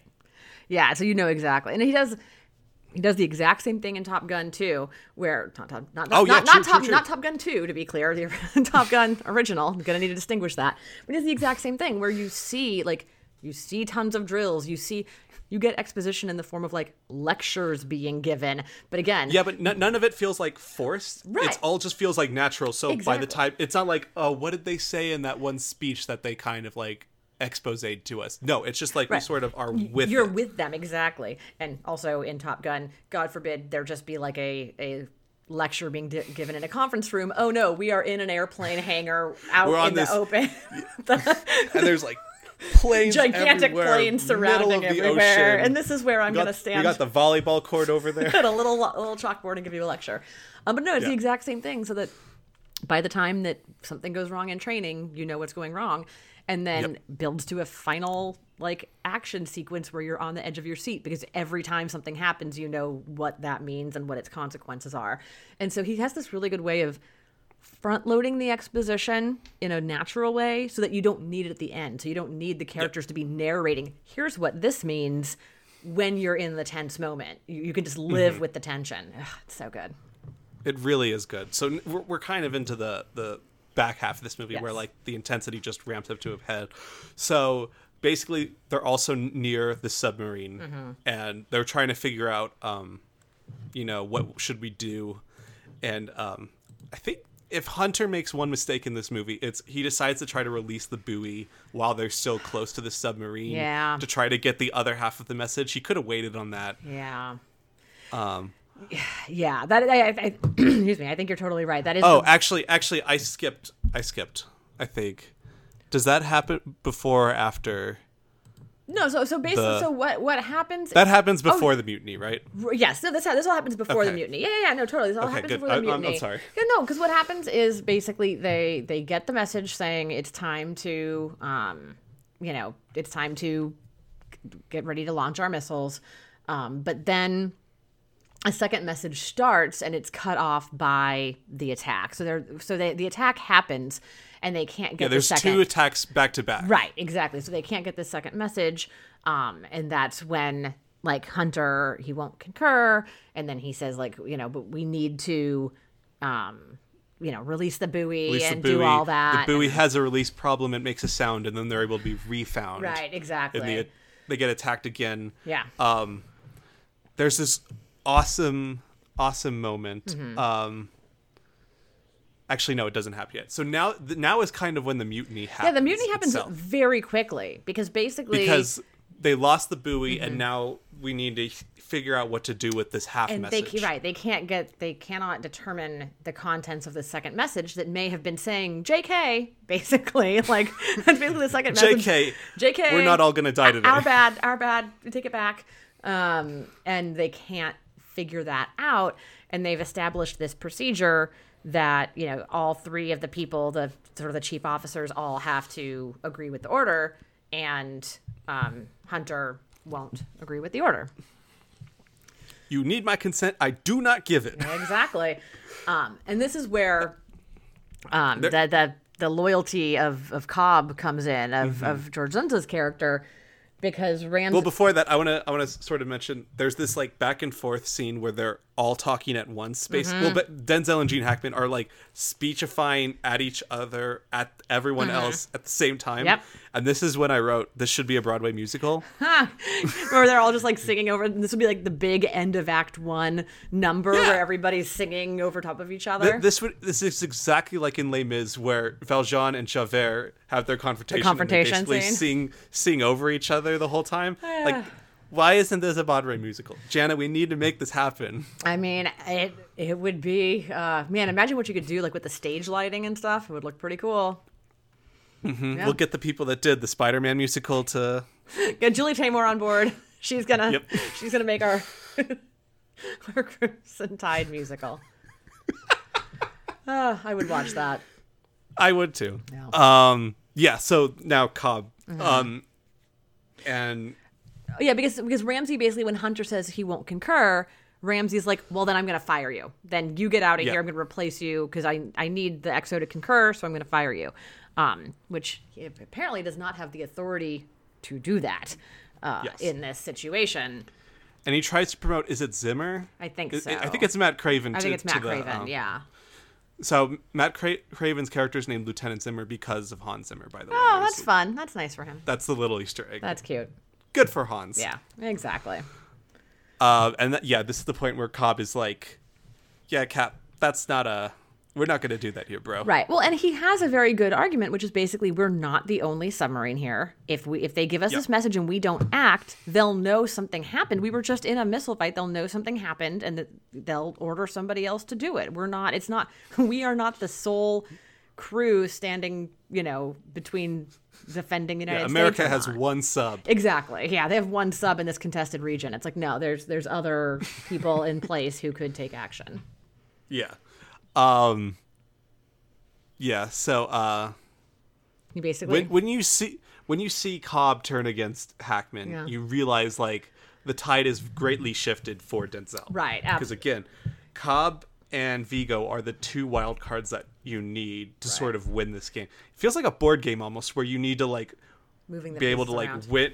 Yeah, you need to like win both of these Right. uh, sort of things to sort of hit a victory. And it's it's such Um, a powerful moment too when Cobb does Oh, it's give so the order and, and and exercise the order to have Ramsey taken back to his basically put him under arrest and take him back to his stateroom um, because he tried to violate this procedure and Mm-hmm. Hunter says I'm taking over. Um, And and most of this movie, Dzundza, you kind of ex- assume is sort of just gonna be playing this sort of like sidekick to like the yeah. the hard ass captain, Exactly. and he kind of does that until this point, and his performance from this point on is incredible. Yeah. And um, there's this there's a good line that Gene Hackman says uh, uh, as he's being let out, where he tells Denzel, um, "You're not ready to make the tough decisions yet," and uh, that'll sort of come back. But um, there's also this really good line where Denzel goes up to Cobb um, after he's been led after Gene Hackman's been led away, and he says, "Thank you," and Cobb says, "Thank you." Fuck you. Oh, I love that moment. is so great. yeah, he's like, I did what I did because I played by the book. Right. And Cap broke the book. Right. Exactly. Yeah. I don't like That's- you. yeah, I don't- I, I wish. I wish he was running the boat, but he can't. Right. No, yeah, he basically says like I would have done it his way, you know, but he Yeah. violated this rule and I, you know, I'm going to follow procedure. Like I'm loyal to him but not to the point of violating procedure, basically. Mhm.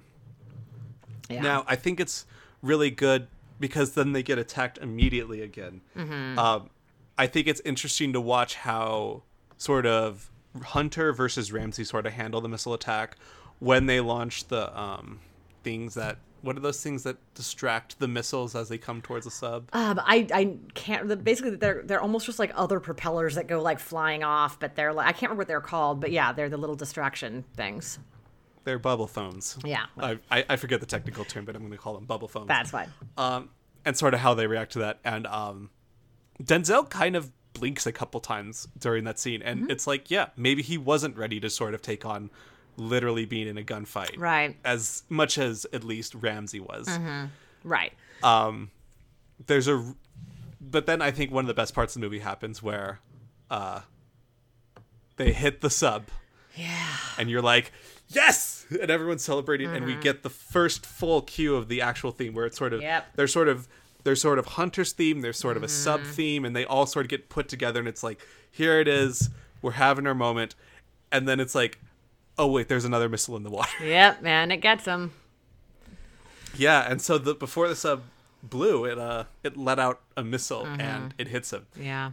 and it destroys their radio. I, I literally can't think I cannot think about this section of the film without getting stressed out. Like I know. It's- I get a pit in my stomach. Just literally saying, just thinking okay, about it. And yeah. The sub is sinking. Yeah.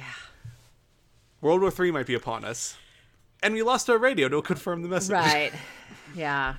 They've got they've got no options. Um yeah, and so then they they get hit and then the sub sub starts sinking and basically it's sinking because it's taking on water in this one area of the ship and then Who, who's in that area? um It's Steve Zahn. Oh, it's Steve Zahn. Yeah, I was gonna say. I was like, which which sad faced guy is is in there? Yeah, um, yeah. Because I can't remember what actually part of the ship that. I forget. I didn't write it yeah, down. Yeah, I didn't write it down either. But it's just like where it's taking on all the water. Um, I hate this part of sub movies. I do too. It happens in of every sub. claustrophobia I It get- happens in every sub movie too. It does, and the amount of claustrophobia I feel about thinking about, for one, just being in a submarine Mm-hmm. underwater, yeah, and then it getting flooded with water, genuinely terrifying. Yeah. not there for it. Ugh, yeah. And so this it's taking on all this water, and then. Hunter Denzel very quickly sort of it's like, well, be careful what you wish for because now you're the one who is in charge and has to make the decision about what to do about sealing off that section of the submarine. Yeah, and and the boat literally starts sinking, and they get to and like Cobb keeps on reminding him like if you get to a certain pressure, the water pressure's too much, Hull and the crush. gonna. Yeah, and you can and you start to hear it like, and this happens in in submarine movies and things too. Like I you start to it. hear the like creaking because the pressure's getting too much. Yeah. Uh huh. Um, and I think it's good that they. I mean, I don't think it's good that they put Steve Zahn because I wish he didn't have to die. But he has been our lifeline Right. to understanding the crew at this point. Right, they're just sort of And everyday so- crewmen. Yeah. even though we haven't gotten to spend time like seeing how Zahn interacts with like the other crew members, like there's this part where there's this crewman that's standing over the door that they need to latch Mm-hmm. Yeah. to seal the, the the sink and like he's screaming like come on Steve's well he's Yeah. not saying Steve Zahn but he's like come on you gotta come Yeah. and it's like we really buy into this because all of our relationship with the crew is him Right, exactly. And of course, you know, the, him and the other guys who are down there are are trying to fix it. Like they're trying to seal it, you know, it, it- Mm-hmm. it- from where. So they don't want to stop because they're trying to save it. And uh, yeah, and uh well Steve Zahn doesn't have much of a face after that scene no, no, um, that was gross. Um, oh yeah I, forgot I'd that that happened That happens too. Yeah. I knew I knew Steve Zahn died, but like Yeah. So I- it's it's a part aside. I can't. Is it like the thing he's spinning, like whatever it is on the side of the submarine, like he, he's trying to. I think he's trying to close, Close some like sort of- where the Right. sort of the hatch where the uh yeah, the leaks coming from. But it- and basically the pressure gets too much and blows flies off, straight off and and basically blows his face off. takes his face off. Yeah. And then I mean they don't show it, but they show him getting submerged in the water and blood just going everywhere. Oh, it's just yeah. Ugh, ugh, awful. yeah. And yeah. Um, and then at that point they just have to seal up the entire section of the sub. Yeah, and uh, Hunter does have. That's the first really tough decision Hunter has Mm-hmm. to make. I think is like, yeah, we're gonna have to let those people drown. Yep. Exactly. Which drown- drowning is the most horrible idea. Of yep. Death. Don't ever. like to think about it. No. Um all this is another thing that happens in a lot of like boat movies Mm-hmm. and um I think the main one I think we can both relate to is uh, Master and Commander, Sure. Yeah. where it's sort of there's like the mast breaks on one of the sails, Mm-hmm. and uh, Oh yeah. there's a guy left on it, and it's like, well, either the mass is gonna drag the boat down, we're all gonna die, or, we're gonna we have have to, to kill him Cut it loose. Yeah. Yeah. and let him drown. Yeah. Um, it happens a lot in war movies in general and like boat and ship like it. movies. Yeah. I, I don't care for it all either. Um, have you seen uh, K19, The Widowmaker? No. Okay. I mean, don't. Um, it's not particularly good. And it has some of the most sort of harrowing, like people on a submarine having to sacrifice themselves. Um, because No. that's a, a nuclear, like a nuclear, a nuclear powered submarine where the reactor starts melting down. And these guys, like, basically throw themselves in the nuclear reactor to go in there and try to fix it. And then they all just, you know, their their skin melts off because they get exposed to nuclear radiation. It's awful. Did you see Um, Chernobyl? have I seen Chernobyl? No. Oh gosh, no. Um, no, I was I was actually warned off by some friends to not watch that. Like when all my friends were watching it, they were like, "Not not you, Jana." I I haven't seen it, but the trailer alone was just like yeah, it was definitely definitely one of those things where I was on. Uh, God, it might have been on a. I can't. Was it pre Zoom? When was Chernobyl? That was back. I, I, I must have been in a room with friends. I just remember talking to a bunch of people, and I'm like, "Oh, everybody needs to watch Chernobyl." And I said, "Really?" And they're like, "No, not not you. You can skip it." I was like, "Thank you." I don't. Looks like a great show, but I don't know if I can emotionally or mentally spend Yeah, but eight to ten hours on that. Yeah, but K nineteen is just what sticks out to me as like the most intense, like especially submarine example of like, oh, we're gonna sacrifice all of our crewmen now to like keep the ship afloat, and it's terrible. Das Boot would be the other one in my mind. I don't know if you've seen Das Boot. Uh, uh, not since I was a kid. Like I saw it with my dad when I was like a kid. I really should revisit it. Great, that's a perfect time to watch it as a child. Oh yeah. Oh yeah. yeah. There's. I mean, that's like when I saw. You know, you're the, the Great Escape and the Dirty Dozen. I saw all those when I was probably Okay, like six are- or seven years like, old. PG. Yeah. Those are sort of fun. yeah, Das Boot Das is not Boot fun. fun. It's not fun. No. Das Boot's a great movie, Sure. but uh, Yeah. God. Yeah. Anyway, Yeah, so back back on Um, the Alabama, they uh, they are able to seal off the section, and they do not get crushed. Um, and the ship begins, or the sub begins rising again back Yeah. to a safe level.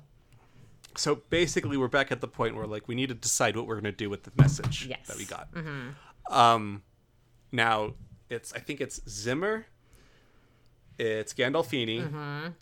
I don't know who plays the black guy in this Uh, uh, the- sort of contingent. The actor's that actor's name is Rocky Carroll. Um, Okay. He is I don't think I know most him. famous. He's more on a TV guy. He's most famous to me um, because he was the like director of the NCIS on the television program NCIS.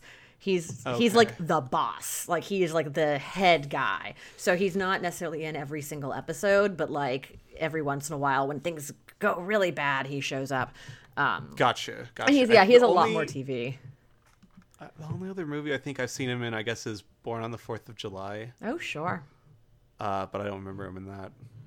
I guess I've seen Yes Man, but I literally I don't, don't remember, remember, a single that. thing. Yeah, yeah. You look at his. I saw that on like an orchestra trip at a movie theater or something, and Mm-hmm. was like, okay, Yeah, right. Yes, okay, fair enough. Um, but yeah, no, he's much more of a TV. I mean, oh, he was in he was on Chicago Hope for a few years. Um, that, Okay, which yeah. was like Haven't seen. which is that was like the other hospital drama that was less successful than ER. Um, Gotcha. But so he's on Chicago Hope, like episodes of The West Wing, episodes of ER. You know, just like a lot of like, and then um, he's he's good in this movie. he has yeah. I'm trying to figure out. He's been on NCIS. It says 2008 to present. Um, so he's a he probably is a, a very um, wealthy man by this point. Good Okay, for him. Good for him. Yeah. Yeah. Uh, if if you want to listen to the rewatchables on this podcast, there's one part where Bill Simmons is like, eh, "They should get Cuba Gooding Jr. to play one of the people in this movie," and I'm just like, "You wanna you wanna place Rocky Carroll with Cuba Gooding Jr.?" This is why I do not listen to that podcast. It bums me out. I will listen. To oh, you don't need to get in a diversion about the rewatchables. The only ones I've listened to are the only time I've listened to them are the ones where he's not on it. Like when they did while you were sleeping, um, and it was just with um, uh, Amanda and I think maybe Juliet Litman, and they talked about while you were sleeping. Like that was great. Um, but I I skip. Let's get Bill Simmons content. Um, Bill Simmons has interesting takes. got some if he was really- Cuba Gooding Jr. terrible takes. Also, this was like the year before Jerry Maguire, I think. So like, Yeah, yeah, that would. Be but it was but it was a couple years after Boys in the Hood. So I mean, I guess yeah, it's Cuba. Cuba was out there, but um, no, thank you. Um, no, and um, you do have to listen to the Unstoppables pod that they do with Bill Simmons, um, because Quentin Tarantino's there. Does he like and- at least talk? He must talk so much that does he maybe crowd out Bill Simmons? Oh, great. Okay, Yeah. maybe I'll check it out. and uh again like i said there's this great part where uh he's talking about how like tony scott was inspired by this scene in apocalypse now which then he was inspired by when he made the ranch scene in once upon a time in hollywood One and of it's the like greatest movie scenes in recent history. Oh God, just watched it again the other day. So good. Good movie Ah, good movie. Um, oh, I'm about to do something that I hate when people do on podcasts. But um, have I told you my Cuba Gooding Jr. story? no Okay, let's go for no, it no, I, I, I have to tell you after we stop recording. I can't tell you on mic, um, but I have a Cuba Gooding Jr. story. and so I was like, I, I hate when people do that on podcasts, but uh, uh, uh, off, off mic, I will tell you my Cuba Gooding Jr. story. okay So um anyway moving on uh we, we do have another um pop culture reference in this movie do you remember what it is submarine movies, Silver Surfer. No, I don't remember. So Denzel again decides to relate to a crewmate, and it's the one that has to fix the radio. I, for, I Oh. do you know who plays him? Um, uh, yes, I was Because he looked familiar to me, but I don't remember. So the It- actors- it could. name is Lillo Lillo Brancato Jr. Um, who apparently he's in a Bronx Tale, which I haven't seen, but he was on The Sopranos, is what I recognize him from. Oh, yeah. So there you go. uh, but yeah. So he's having to fix the radio, and Denzel sort of does this thing like he's like, "I'm Captain Kirk, and you're Scotty, and I need you to give me more power." That's right. That oh, that's so good. I loved that moment. I forgot about that, even though I just watched it last night. Ugh, that's so good. I, I Mm-hmm. love that sequence with him just like working it as hard as he can to fix the radio and, and Denzel relating to him and yeah. yeah. Um. Yeah. So, but at, a as he's trying to fix the radio and keep the crew under control, Mm-hmm. there's sort of this mutiny going on between. So that's what I was trying to say. Gandolfini, Zimmer, Yeah. Mm-hmm. Rocky Carroll, I guess is the name. Yes. Um, they sort of well, I, Gandolfini's sort of the representative that, that goes to Gene Hackman, and Gene Hackman's like, But they set up the he- mutiny. He also like bullies his way through the door, like because like there's people guarding the door, and he basically is like he intimidates them. Um, my favorite thing, I'd, I'd be intimidated I by James too. Gandolfini doing my literally anything. My favorite thing about that sequence though is um the way that when they do get in there, like Ramsey's just chilling. Like he just like has his feet up on the bed and is like hanging out and like reading or listening to music or whatever. And because uh, we haven't. I can't believe we haven't mentioned this yet, but he's got his Jack of Russell course, Terrier of there. course, got his got his little buddy. Um, Cute When I was- oh my god. when I was little, my dad, I know my dad always wanted to get a Jack Russell Terrier. We didn't because my mom didn't want to, but I think it was entirely because of this movie. I think my dad saw this movie and it made him want a Jack Russell Terrier. He's like, that's a man who knows what to. Uh, pretty pretty much it was like that's that's a guy who uh, knows a lot about a lot of stuff and i want that same dog um but Um, you get the sense though yeah. like he knew this was going to happen. Like he he was not Oh, yeah, he was was sitting there he's like they'll come for me you know and so he's just chilling and so as soon as they walk through the door he's like okay here's what we're going to do now and yeah. It's a good Um, moment. And uh, the other thing that they do, well, the one thing that Gene Hackman sort of like lays out the idea of what they're going to need to do to mutiny, Mm-hmm. and he says the key to the mutiny is Viggo. yeah is is Weps, I think is his name. What is his name? Yeah, that's that's how. Oh, well, because he's the weapons officer, so that's why they, his his actual name is like something else. But Well, al- also, George Dzundza's character isn't named Cobb, That's which I realized halfway through. yeah, it's, it's Walters, but uh, yeah, it's commander on the bridge, I think. it says it says chief of the boat, according to Oh, chief of the boat. Okay, it's Yeah. something like that, but it was it was an acronym. yeah. Um, yeah. So he's like, we need to get Weps on board because he needs Weps to be able to fire the missiles. Yeah, exactly. Yeah. And so basically, Gandolfini, Rocky Carroll. What did you say? Oh, I, I just I just said, uh, Viggo. I was just lamenting what he's gonna do in this scene. That's all. Yeah. Basically, they force him into a mutiny.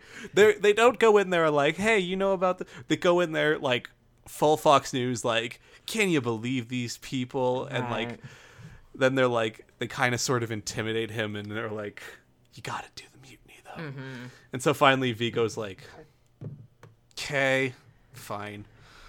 Um, during the mutiny, though, they, they're handing out weapons, and Viggo declines the weapon, Mm-hmm. but uh, he's he's there and he's on their side. Um, so, I, I- they basically break Ramsey out.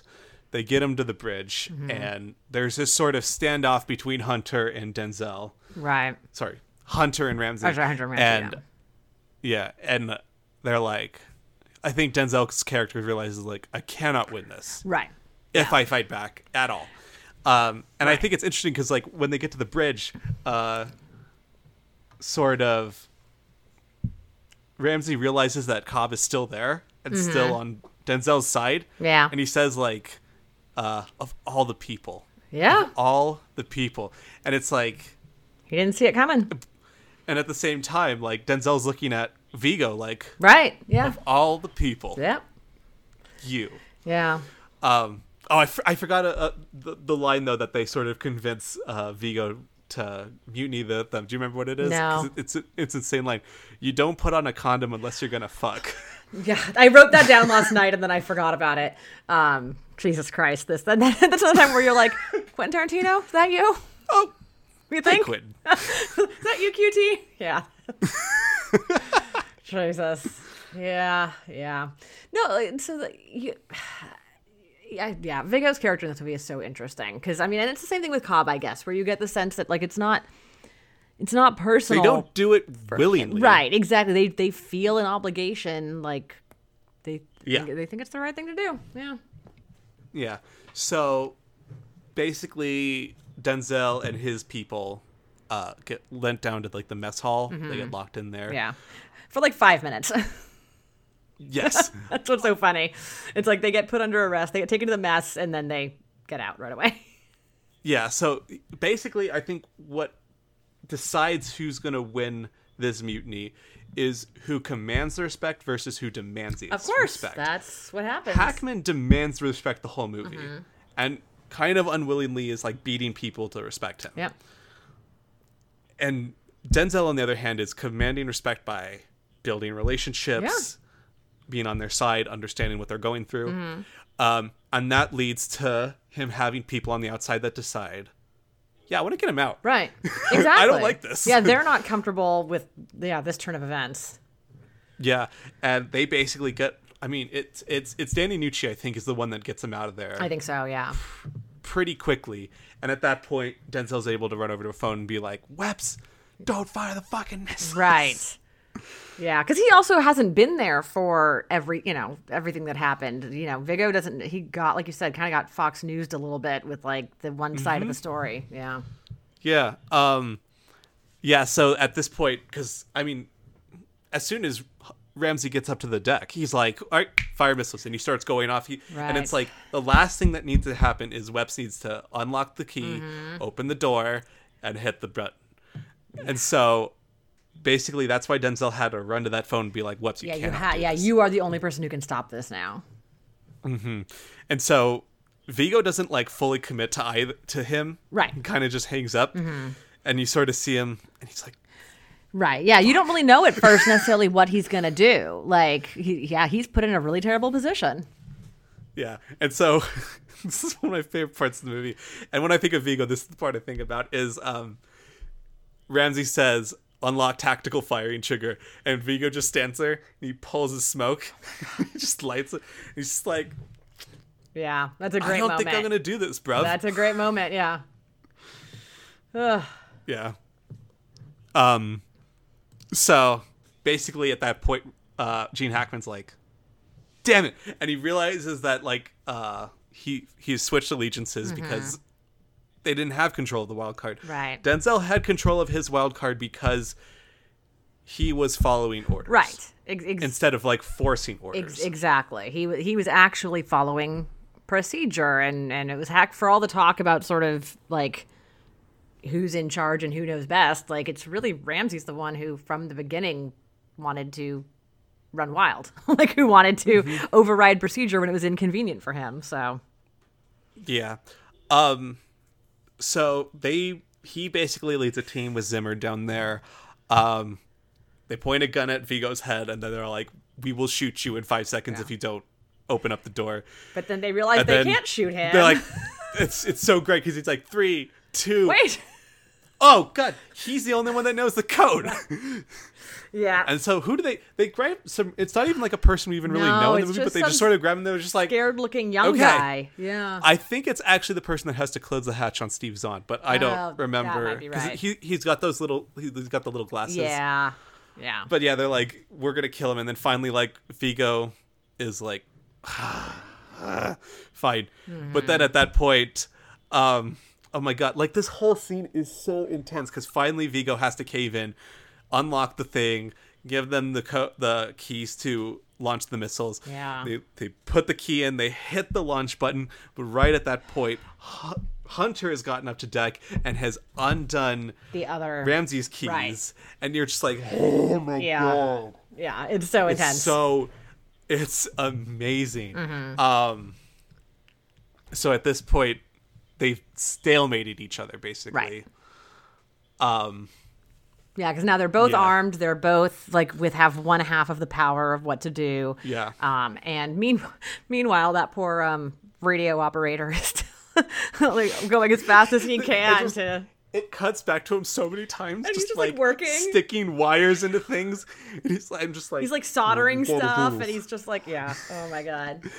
But yeah, so it basically gets to this point where they're so close now that they basically Yeah, decide the, to the, the thing starts working. The message starts Right. popping up here and there, but they can't get it long enough. right. And Gene Hackman's yelling at Denzel, like, give me the fucking keys. Mm-hmm. And he's just punching. I think he punches him like two or three times. And Denzel just doesn't even flinch. And like, there's even this like little ring mark that goes across his head because Yeah. Hackman's wearing Yeah. a ring. And Denzel's just kind of like, ugh. Yeah. Just like wipes it. He's like, okay. All right. Yeah. And I think for a lot of this movie, they're filming Denzel. Whenever it's Denzel versus Hackman, they sort of film us looking up at Hackman and looking down at Denzel because that's sort of the chain of command. But at this point, like Ramsey's just wildly beating him, but it's sort of switched that Hunter is now being filmed from the low angle and Hackman's filmed from the high angle. And it's like as much as the physical force that Ramsey's trying to exert to of his dominance, like Denzel won mm-hmm. at this point. At least won enough to have to hear the final message. And that's all that was what Denzel's victory was. He just wanted to hear the final message. It wasn't one of those Right. like should we launch or should we not? It was like no, we need to know if we need to launch. Right. I mean, and I think it's an important distinction because they kind of set up at the beginning that he he's obviously opposed maybe to nuclear war as a general concept, which is fair, but that's not really what this is about. This wasn't him, you know, trying to stop the firing because he doesn't think because he has an objection to the use of nuclear weapons, whether or not he does, that's not why he was doing this. It was in or it was exactly. It was because they needed to get the message to make sure it's what they were supposed to be doing. So I would say overall Denzel sort of won the mutiny war because Yeah. they got to listen to the final message. Yeah. Hackman gives him like he's like you got 3 minutes. Right. Yeah. By the time I mean he he yeah he kind of wins at that point. Yeah. It's, it doesn't really matter, frankly, what the message said. I mean, he ended up being right, which is good for everybody. But basically, once he convinces Hackman to say, "Let's just wait to actually see the message," that's all he wanted to begin with. Like that's that's all he wanted. We had to go through all of this for that, so we could sit there and talk about horses while we wait for the message to come through. And Hunter's like probably half concussed just sitting there. Yeah. Um, yeah, so like this is an ungodly. Int- it's probably possibly the most intense three minutes of the entire final movie, but it's just them sitting there Yep. waiting. I love like the where uh, Denzel sort of pulls this like classy stopwatch out of his vest and is like, "I got three minutes," and uh, Gene Hackman's pulls out this like it's like old, I don't know, like Rolex sort yeah, of big old watch. this this sort of like classic dad watch and he's like i got three minutes Yeah. um that actually happens in another part in taking a pelham 123 where they they they have to like check each other's clocks and be like okay we're on each other's times Right. Yeah. Um, yeah, and so they they talk about the Lipizzaner stallions, and it's like, are they from Portugal? Are they from Spain? They're white, and Denzel's like, no, They're they black. black. Yeah. Are they white when they're born? Are they black when they're born? Are they from Portugal? Are they from Spain? And, you know, just passing the time while they wait to find out who's right and who's Mm-hmm. wrong here. Yeah. Um, there's a great line in this where, um, I mean, I think it's a line everyone thinks of when they think of this movie is um, Gene Hackman saying, "God help me if you're wrong," and Denzel says, "If you're wrong, we're at war. God help us all." Yeah, exactly. That's that's the whole movie, you know, right there. Yep. Um, but then they get the. I- don't think it's one of those things like it comes down to like the final second, but it, it's it's coming down to the wire. It's in the final minute of the window, um, and they get the sort of thing like terminate missiles, and everyone's like, yes, Yeah. And that's Everyone finally celebrates. When we get the full theme, Yeah. there's everywhere. There's all these really action shots of these like burly sub people like crying and hugging. Uh, the, the the Jack Russell Terriers like jumping up and down with joy, Sure. and I'm not even like exaggerating there. Like literally, it's like No, dog totally. reaction shot of "Yay, we're not gonna launch missiles It's on awesome. Russia." yeah, and basically what happened, and and we uh cut back over to the same guy that opened the movie, and I don't know how I feel about doing two massive expositions at the beginning and the end, but it kind of gets it out of the way so we can like Yeah. have the movie be the movie. But he sort of is like Zichenko or not Zichenko. What is R- it? Radchenko? Radchenko. Zinchenko's a player on my favorite soccer. Ah, gotcha. Um, so yeah, Radchenko is uh, basically when he had his mutiny, enough of the Russian people that didn't want him kind of overthrew him, and the missiles won't be launched. Um, Denzel crumples up the order, and that's sort of like end of story. And then we have this epilogue where. Um, Thank heavens we are on land. We are not in a submarine. yes. I feel so uncomfortable in submarine movies, Jan. Yeah, no, totally fair. Totally, totally. Um, and basically at this like what is it? What is it? What is a middle military trial called? Tri- the- like a tribunal seen- or a Tribunal. Yeah. yeah. Um, yeah. I'm sure they say that word enough in Few Good Men that Yeah. I trusted you would know. Yeah. Um, yeah. They, so they're at a tribunal, and um, basically Hackman agrees to early retire. Hunter gets promoted, but they're sort of like.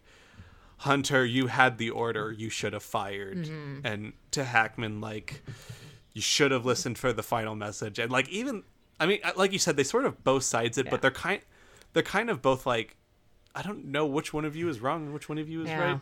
Did you They don't even. s- So did you notice or do you remember who it is that who's the guy that's like uh, at the very end there who's breaking this all down No, for I them? didn't. Uh, it's Jason Robards as the uh, the rear admiral, Oh. old guy. Yeah, Un- uncredited, just an uncredited cameo from one of his la- you know later year performance and not later year. but- Yeah, oh, I don't it is later think year. I would have. Yeah, just Jason Robards, just who shows up in one scene to be like Oh, I guess you guys. He was in like Magnolia after this, maybe around this time. Well, right after this, and then I think he.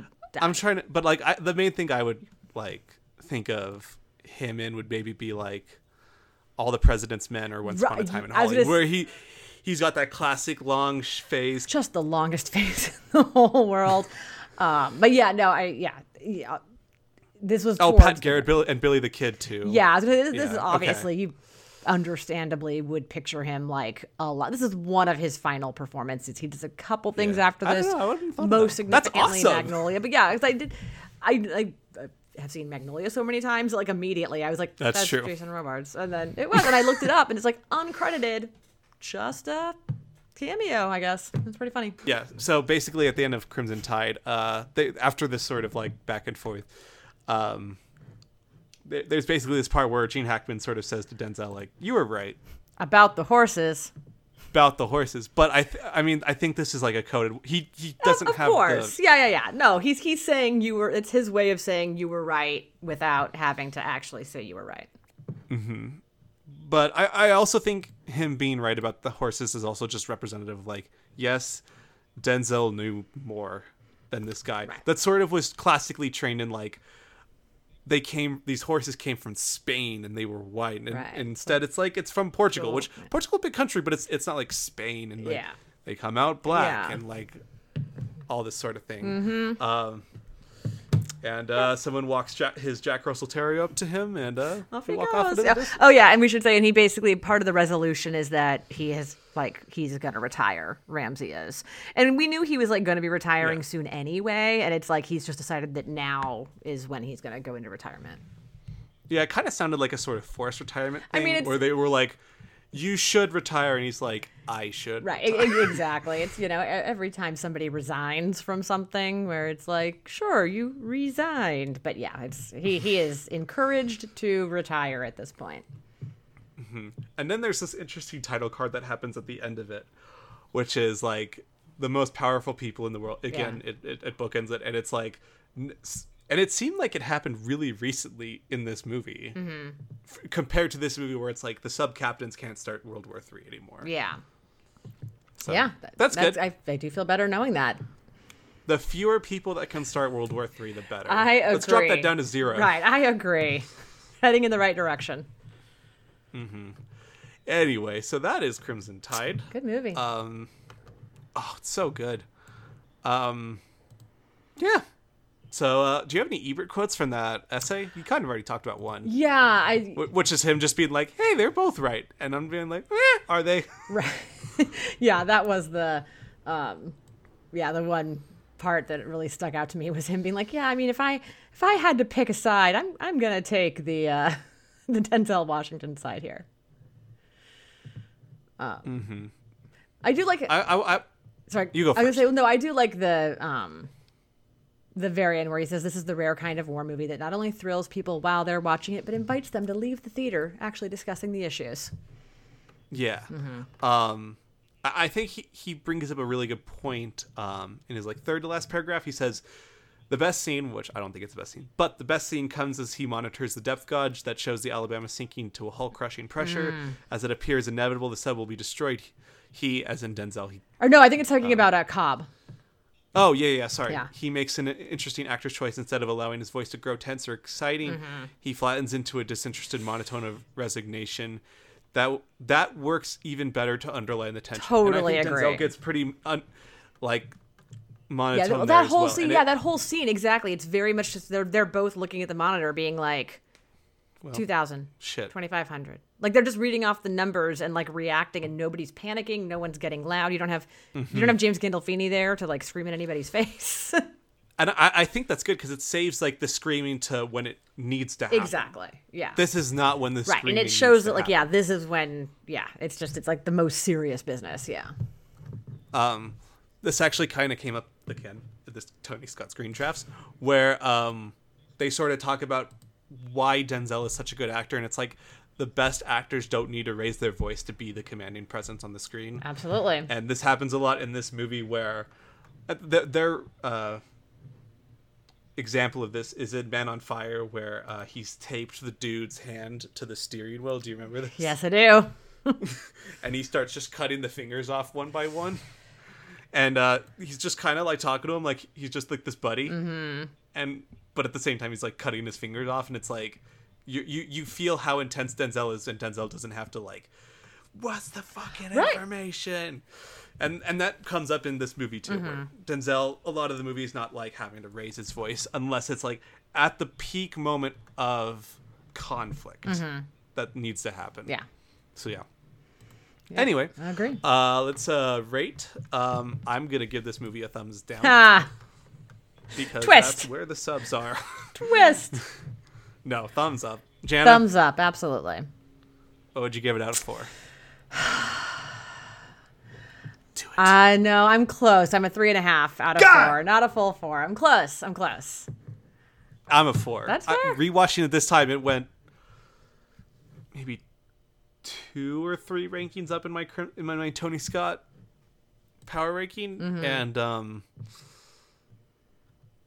I think this would be borderline if I made my book of like great movies. Mm-hmm. This movie's really good. I, it's four out of four. It's, it's nearly perfect. It's very good movie. Uh, so yeah, what else did you watch this week, Jana? Um, great question. Did I watch this week? Did you watch Twin Peaks? I did not watch Twin Peaks. Um, maybe Okay. I will this afternoon. Um, yeah, last last weekend completely got away from me. But um, no, this weekend um, I watched on Friday night. Watched the big rewatched the Big Lebowski. Went and Oh, yes. saw it on the big screen. I'd never seen it um, on the big screen before. Okay, what? How cool is it? It was so cool. How did it feel to be back in that theater? It felt amazing. It felt so amazing. Um, I had movie theater popcorn. I sat in a theater. I watched The Big Lebowski. It was fantastic. Which theater did you go to? I went to a, fil- a theater called the New Art uh, here in Los Angeles. It's the it's owned by the Landmark, so it's like the Landmark New Art. Um, it is a one screen theater um, that's walkable distance from my house in West Los Angeles. Um, and they do a mix of rep screenings and new films, like like the tiniest films. Like that's where I saw Support the Girls. That's where I saw Madeline's. Ma- That's where I saw Madeline's Madeline, and it's where I saw syn- and where I saw synonyms. So like I kind of like it, they showed. Was that where you saw Portrait? No, I saw a portrait at the the port, uh, at the ArcLight Hollywood, R.I.P. Um, Oh God. I know, um, but but the new art is also does rep screenings, and for they just reopened this weekend, and they are launching with a series of L.A. film, Los Angeles films to Oh, sort of reopen. So they had did the Big Lebowski, they're doing the Blade Runner like ultimate cut or whatever.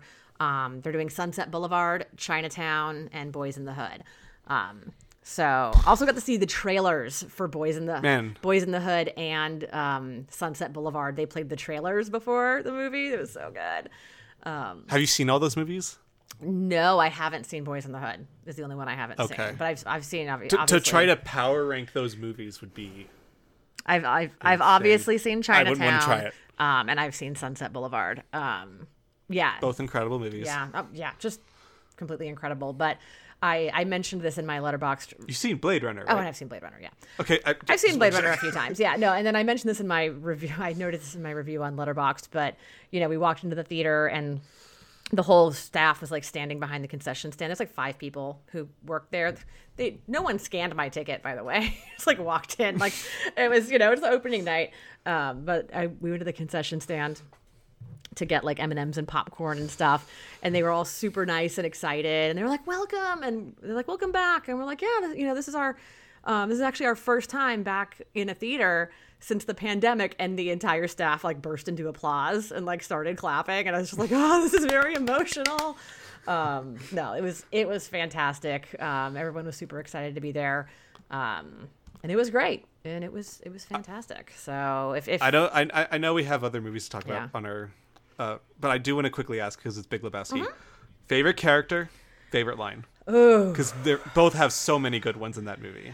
you know who really stuck This is what the audience wants You to know know. who really stuck out for me on this particular rewatch was um Julianne Moore as Maud Lebowski. Hmm. Oh, she's so good. um she is when when she like flies across. The it's one of the ceiling. greatest moments with like it, yeah, she's doing her art and she like flies. Yeah. Oh my god. Um so good. But then as far as like favorite line, I mean it I don't know how you pick out of anything John Goodman says in that movie. And it's anything John Goodman says, or it's anything Philip Seymour Hoffman says. yeah. Just I, I yeah. This is our concern, dude. Oh my god. Philip Seymour Hoffman is so great in that film too. Um, no, but it was it He was really great. is. And Big Lebowski, it's so funny because it's not even like one. It's probably not top five Coen Brothers for me. It's probably top ten. Um, but I, but It's top three. it's my it's my third right now. yeah, I mean, which which is fair. Um, you know, I zero complaints. Um, but man, it was good and definitely sounded great on like a big sound system and with the music and everything. Ugh, I'm sure. Yeah, yeah. A lot of good needle drops in that movie too. Oh, fantastic! I love that uh, in the opening credits, um, it is a it's a Carter Burwell score, of course it is, but then it also does specifically credit T Bone Burnett as musical archivist. Um, because Oh, that's really cool. Which is a really cool credit, and and because T Bone Burnett in this and in um, uh, Oh Brother, and maybe in Inside Llewyn Davis too, like really does guide their use of pre-existing music um, in such a Mm-hmm. like vital way that really makes these movies. So Sam Elliott. I think every time good. I hear, oh, Yeah. what a, I mean, is that a cameo? "Quote unquote." He's in two scenes, he's but like, he's in two scenes and and he also like um and then Narrates- narrates the beginning, so he kind of bookends it in that way. Um, Yeah. but it's basically a cameo. I mean, he's just the stranger. Ugh. what a cameo. And seriously, anytime I hear "The Man in Me" for the rest of my life, Yeah. it's just it's the Big Lebowski song. Yeah. so yeah, that was really the highlight. And then yeah, Awesome. Um, last night we watched Crimson Tide, and then we wanted to watch something we'd seen before, so I rewatched Ready or Not for like the eighth time. Um, movie holds up every time. Um, but yeah, that was that was it for me. What'd you watch this week? Well, um, oh, I did want to ask, um, how did uh, Matt react to watching Crimson Tide for homework? Oh, he was so happy. Um, yeah. So, I mean, it, it, like I said, I don't want to make it seem like he doesn't enjoy watching all the movies we watch. Um, he totally does, and half like his he's the one who said his favorite movie from season one was Ali: Fear to the Soul. So like he, he- he's Legend. got some he's got some great takes. Um, but it was funny this week when I'm like, oh, by the way, we have to watch Crimson Tide, and he was kind of like, have to. What is that like? Like literally, if I could, I was going to watch it anyway. pretty much like it is the like kind of thing where if he's suggesting a movie that's totally something we would put on so um yeah Mm-hmm. Anyway, so uh, for me this week, I watched every Tony Scott Denzel movie. nice Um, oh i so did that's- also watch 45 minutes of the taking of pelham 1 2 3 just to get a little bit of that flavor Yeah. um so it was on I'll start with showtime on friday I'll, night I'll start with that. Like, what what did you think of what you watched? um i did not r- realize like how much of a Tony Scott movie it would be because I did like it's a remake, right? So I was just like, okay, Yeah. he remade this movie, um, and then I turn it on and like the music's pounding and it's like everything's lit crazy and Denzel's there being quiet and then John Travolta is being weird and I was just like, oh, okay, John Travolta's so weird in that movie. quite, um, yeah, yeah, and, and yeah, and then.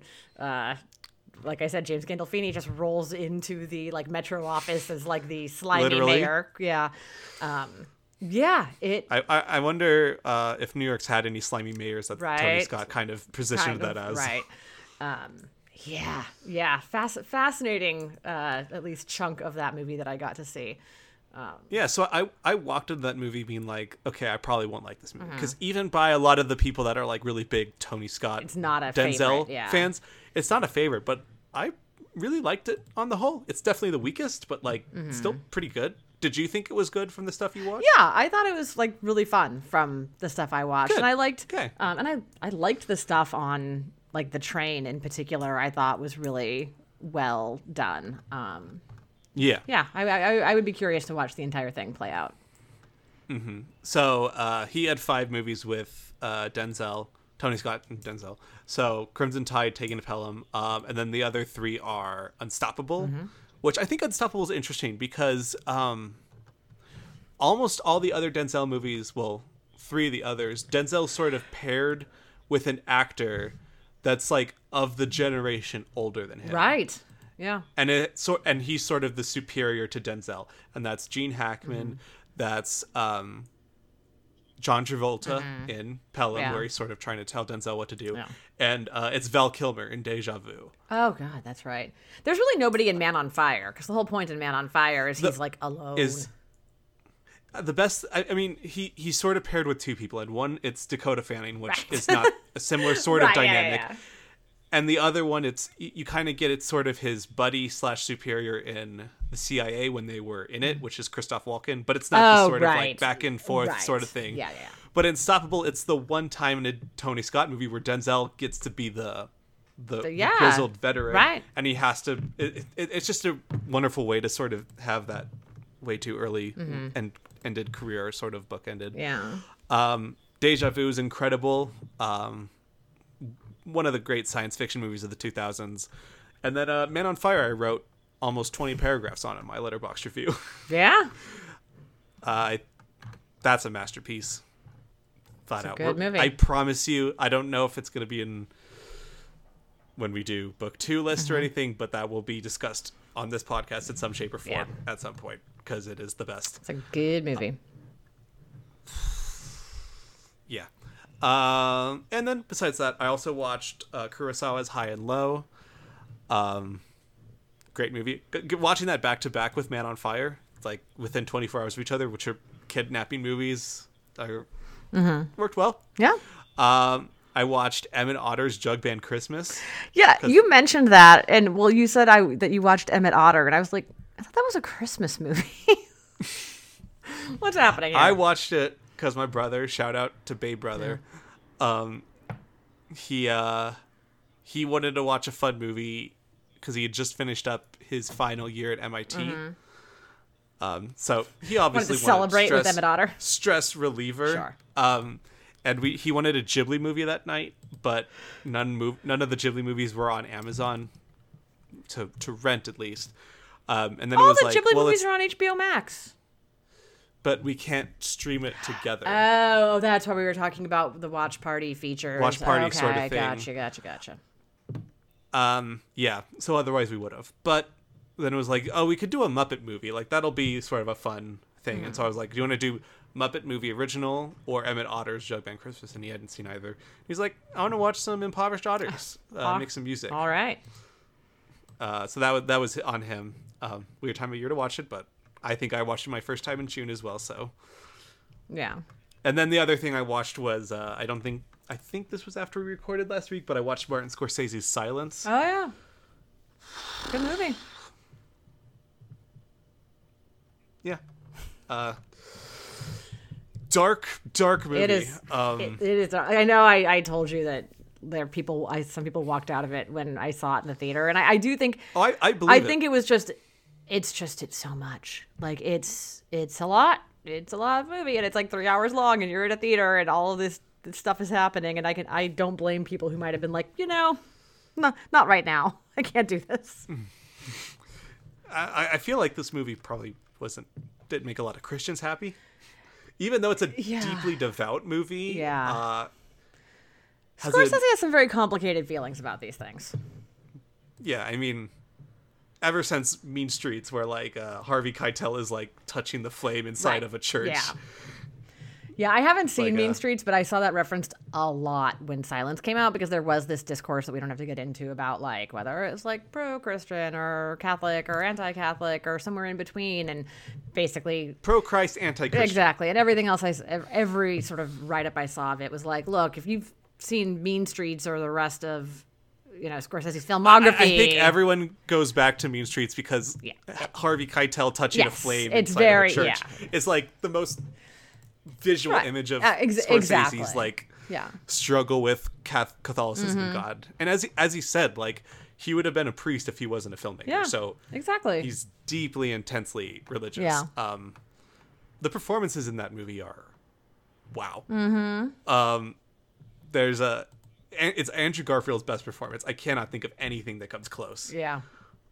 Um, Neeson is. Did this movie remind you of Apocalypse Now? Yes, yeah. I mean, I guess in that, I of course I had not seen Apocalypse Now when I saw Silence. Oh, true, so, true, true. Yeah, yeah. But, But, when I was watching, I was like, "Wow, this feels like Apocalypse right, Now." well, but especially yeah, because it's building up to finding this guy, and then these they white these and- white colonialist men that are where they shouldn't be, Right. building up to trying to find this person that is Right, and and them. in this, and we're like sent there with this task, you know, sent Yeah, there with this yeah. task, and um, yeah, yeah, that, that tracks. uh, Adam Driver's really. Yeah. but like Adam, but he, Relatively he has a small, small, part. I say relatively small part, but um, yeah, he's really fantastic in it. he he has about uh 45 minutes of screen time in a three. I was gonna say, is it that much? that's that's actually more than I remember. But I, but yeah, considering He, he, the, he's through. Basically, he's through the entire. He's the entire first act of the movie, and then that's when he leaves. yeah, memorably. Um, but uh, also really good performances by Issei Ogata, who plays the Inquisitor. Mm-hmm. Uh, fucking terrifying performance, but also very sympathetic. Like we totally get why he is doing what he is doing. At the same time, Mm-hmm. horrified by what he is doing. But uh, I think, as I talked about with you a little bit in our group chat, uh, Yosuke Kubozuka, I think, is uh, the person that plays the interpreter. Yeah. he's- Oh no, he's the person that plays the um, basically the Judas in the story. He's the other standout. oh, he's so he's good. so the guy that good. betrays him. Yeah, he's really good. yeah, and he's he, he's really like the heart of the story. So. I think maybe yeah, he's my. I think I think he's my favorite part of the. He's my favorite part of the movie, but I think the best perform. I, I, I need to make sure I, I get the right actor because he's so good. Uh, but the guy that plays the interpreter is uh, Tada Tadanobu Asano, who everyone probably knows from being in the Thor movies as the Asian dude in the Thor movies, but I, I, he like he's part of like Thor's troop. I forget the. Uh, Scott's probably gonna listen to this and be like, Dylan, it's that thing that they're called that you know. But um, oh my god, he's so good as the interpreter in that movie, just Yeah. wild. And probably my favorite Scorsese now, just Sure. taking over Goodfellas and King of Comedy. Nice. Really feels like the movie like Scorsese built his whole career to make. Yeah. Reading about it, it sounds like he was literally his entire career trying to make. Yeah, and I only sort of had that like heavy sigh because it's just like I think you're right, and he had such a hard time making one it, and it. nobody watched it. Um, and again, I Not a single. Was it? Did it get a single Oscar nomination? cinematography. I think just the one. Um, was it was it and was again, I was. don't like. I mean, I, I do blame people who who proclaim to care about. You're correct on that. yeah, Yeah. who proclaim to care about good film. Well, because was it 2017 Silence. Yep. Okay, yeah, 20, 2017. Well, it- okay. It was the Oscars in 2017, so it came oh, it came out in 2016. 2016. It's the Moonlight year. Okay, um, I was really deep in that year too, though. Um, but um, I, I do care that people who proclaim to care about good movies like haven't watched it. That's dumb. Um, but I don't like. I'm not going to recommend this movie to like my friends to like check out. Like it's. Oh, Yeah. it's tough, but I, I do I do feel bad for him. Like, This I think you're right. I think this is like his passion project, and um, oh boy, Oh, sure. it made like eight hundred dollars. Um, very sad. That might not be much of an I exaggeration. uh, I mean, it made a couple million, but not not much. And it was made for like 50 million or something. Mm-hmm. Like they put a lot of money into that movie and Mm-hmm. sucks. Yep. But then he made Wolf of Wall Street, or did Wolf? of Wall That was he- he first. made, uh, Well, for yeah, Wall he- Street. but then he made then Irishman. he made he, and, uh, then he went to Net- Netflix. The Irishman is is Flower Moon he's had to Netflix to- also. Yeah, he had Apple. no he or Apple. See, he had to go to streaming because Yep. um because after he they puts would too much money into a movie, and they're like, if the, no one wants to see it, though, right and, and it is I think again fair um you know for a studio to be like we're not going to give you 200 million dollars to make a movie that's only going to make 10 million like people would lose their jobs if they did that Yeah. um, but you know th- that's one of the reasons why you know netflix and the streamers and stuff and again i can say that from the privileged position of being someone who saw the irishman on a huge screen because they played those movies you know so i i I saw it on my laptop. yeah I think on Christmas Eve. On yeah, yeah. So I, I realize that not everyone. Sometimes these Netflix movies do sort of get cannibalized into something you watch on your laptop. Yeah. But but Killers of the Flower Moon is going to cost two hundred million dollars too. So whatever, man. you do I mean, you. They got him. They have to make Leo DiCaprio unrecognizable. in the movie. Unrecognizable. Ah, that was a fun. That was a fun day online. Yeah. And on that positive Yes. note, we can wrap up Crimson Tide podcast. Mm-hmm. Uh, thank you. If you can find us on Twitter, Letterboxd at Great Movies Pod, and thank you to Scott Brady. Thanks, Scott. Uh, you can for for the uh, Our- podcast artwork. You can find him at S Brady Artist on Twitter, That's correct. and that should be all. Roger out. Roger out. And when I go to the movies, I am that person on the screen. I am having vicariously an experience that happened to someone else. And that makes me a better person. That to see good films and to see important films is one of the most profoundly civilized experiences that we can have as people.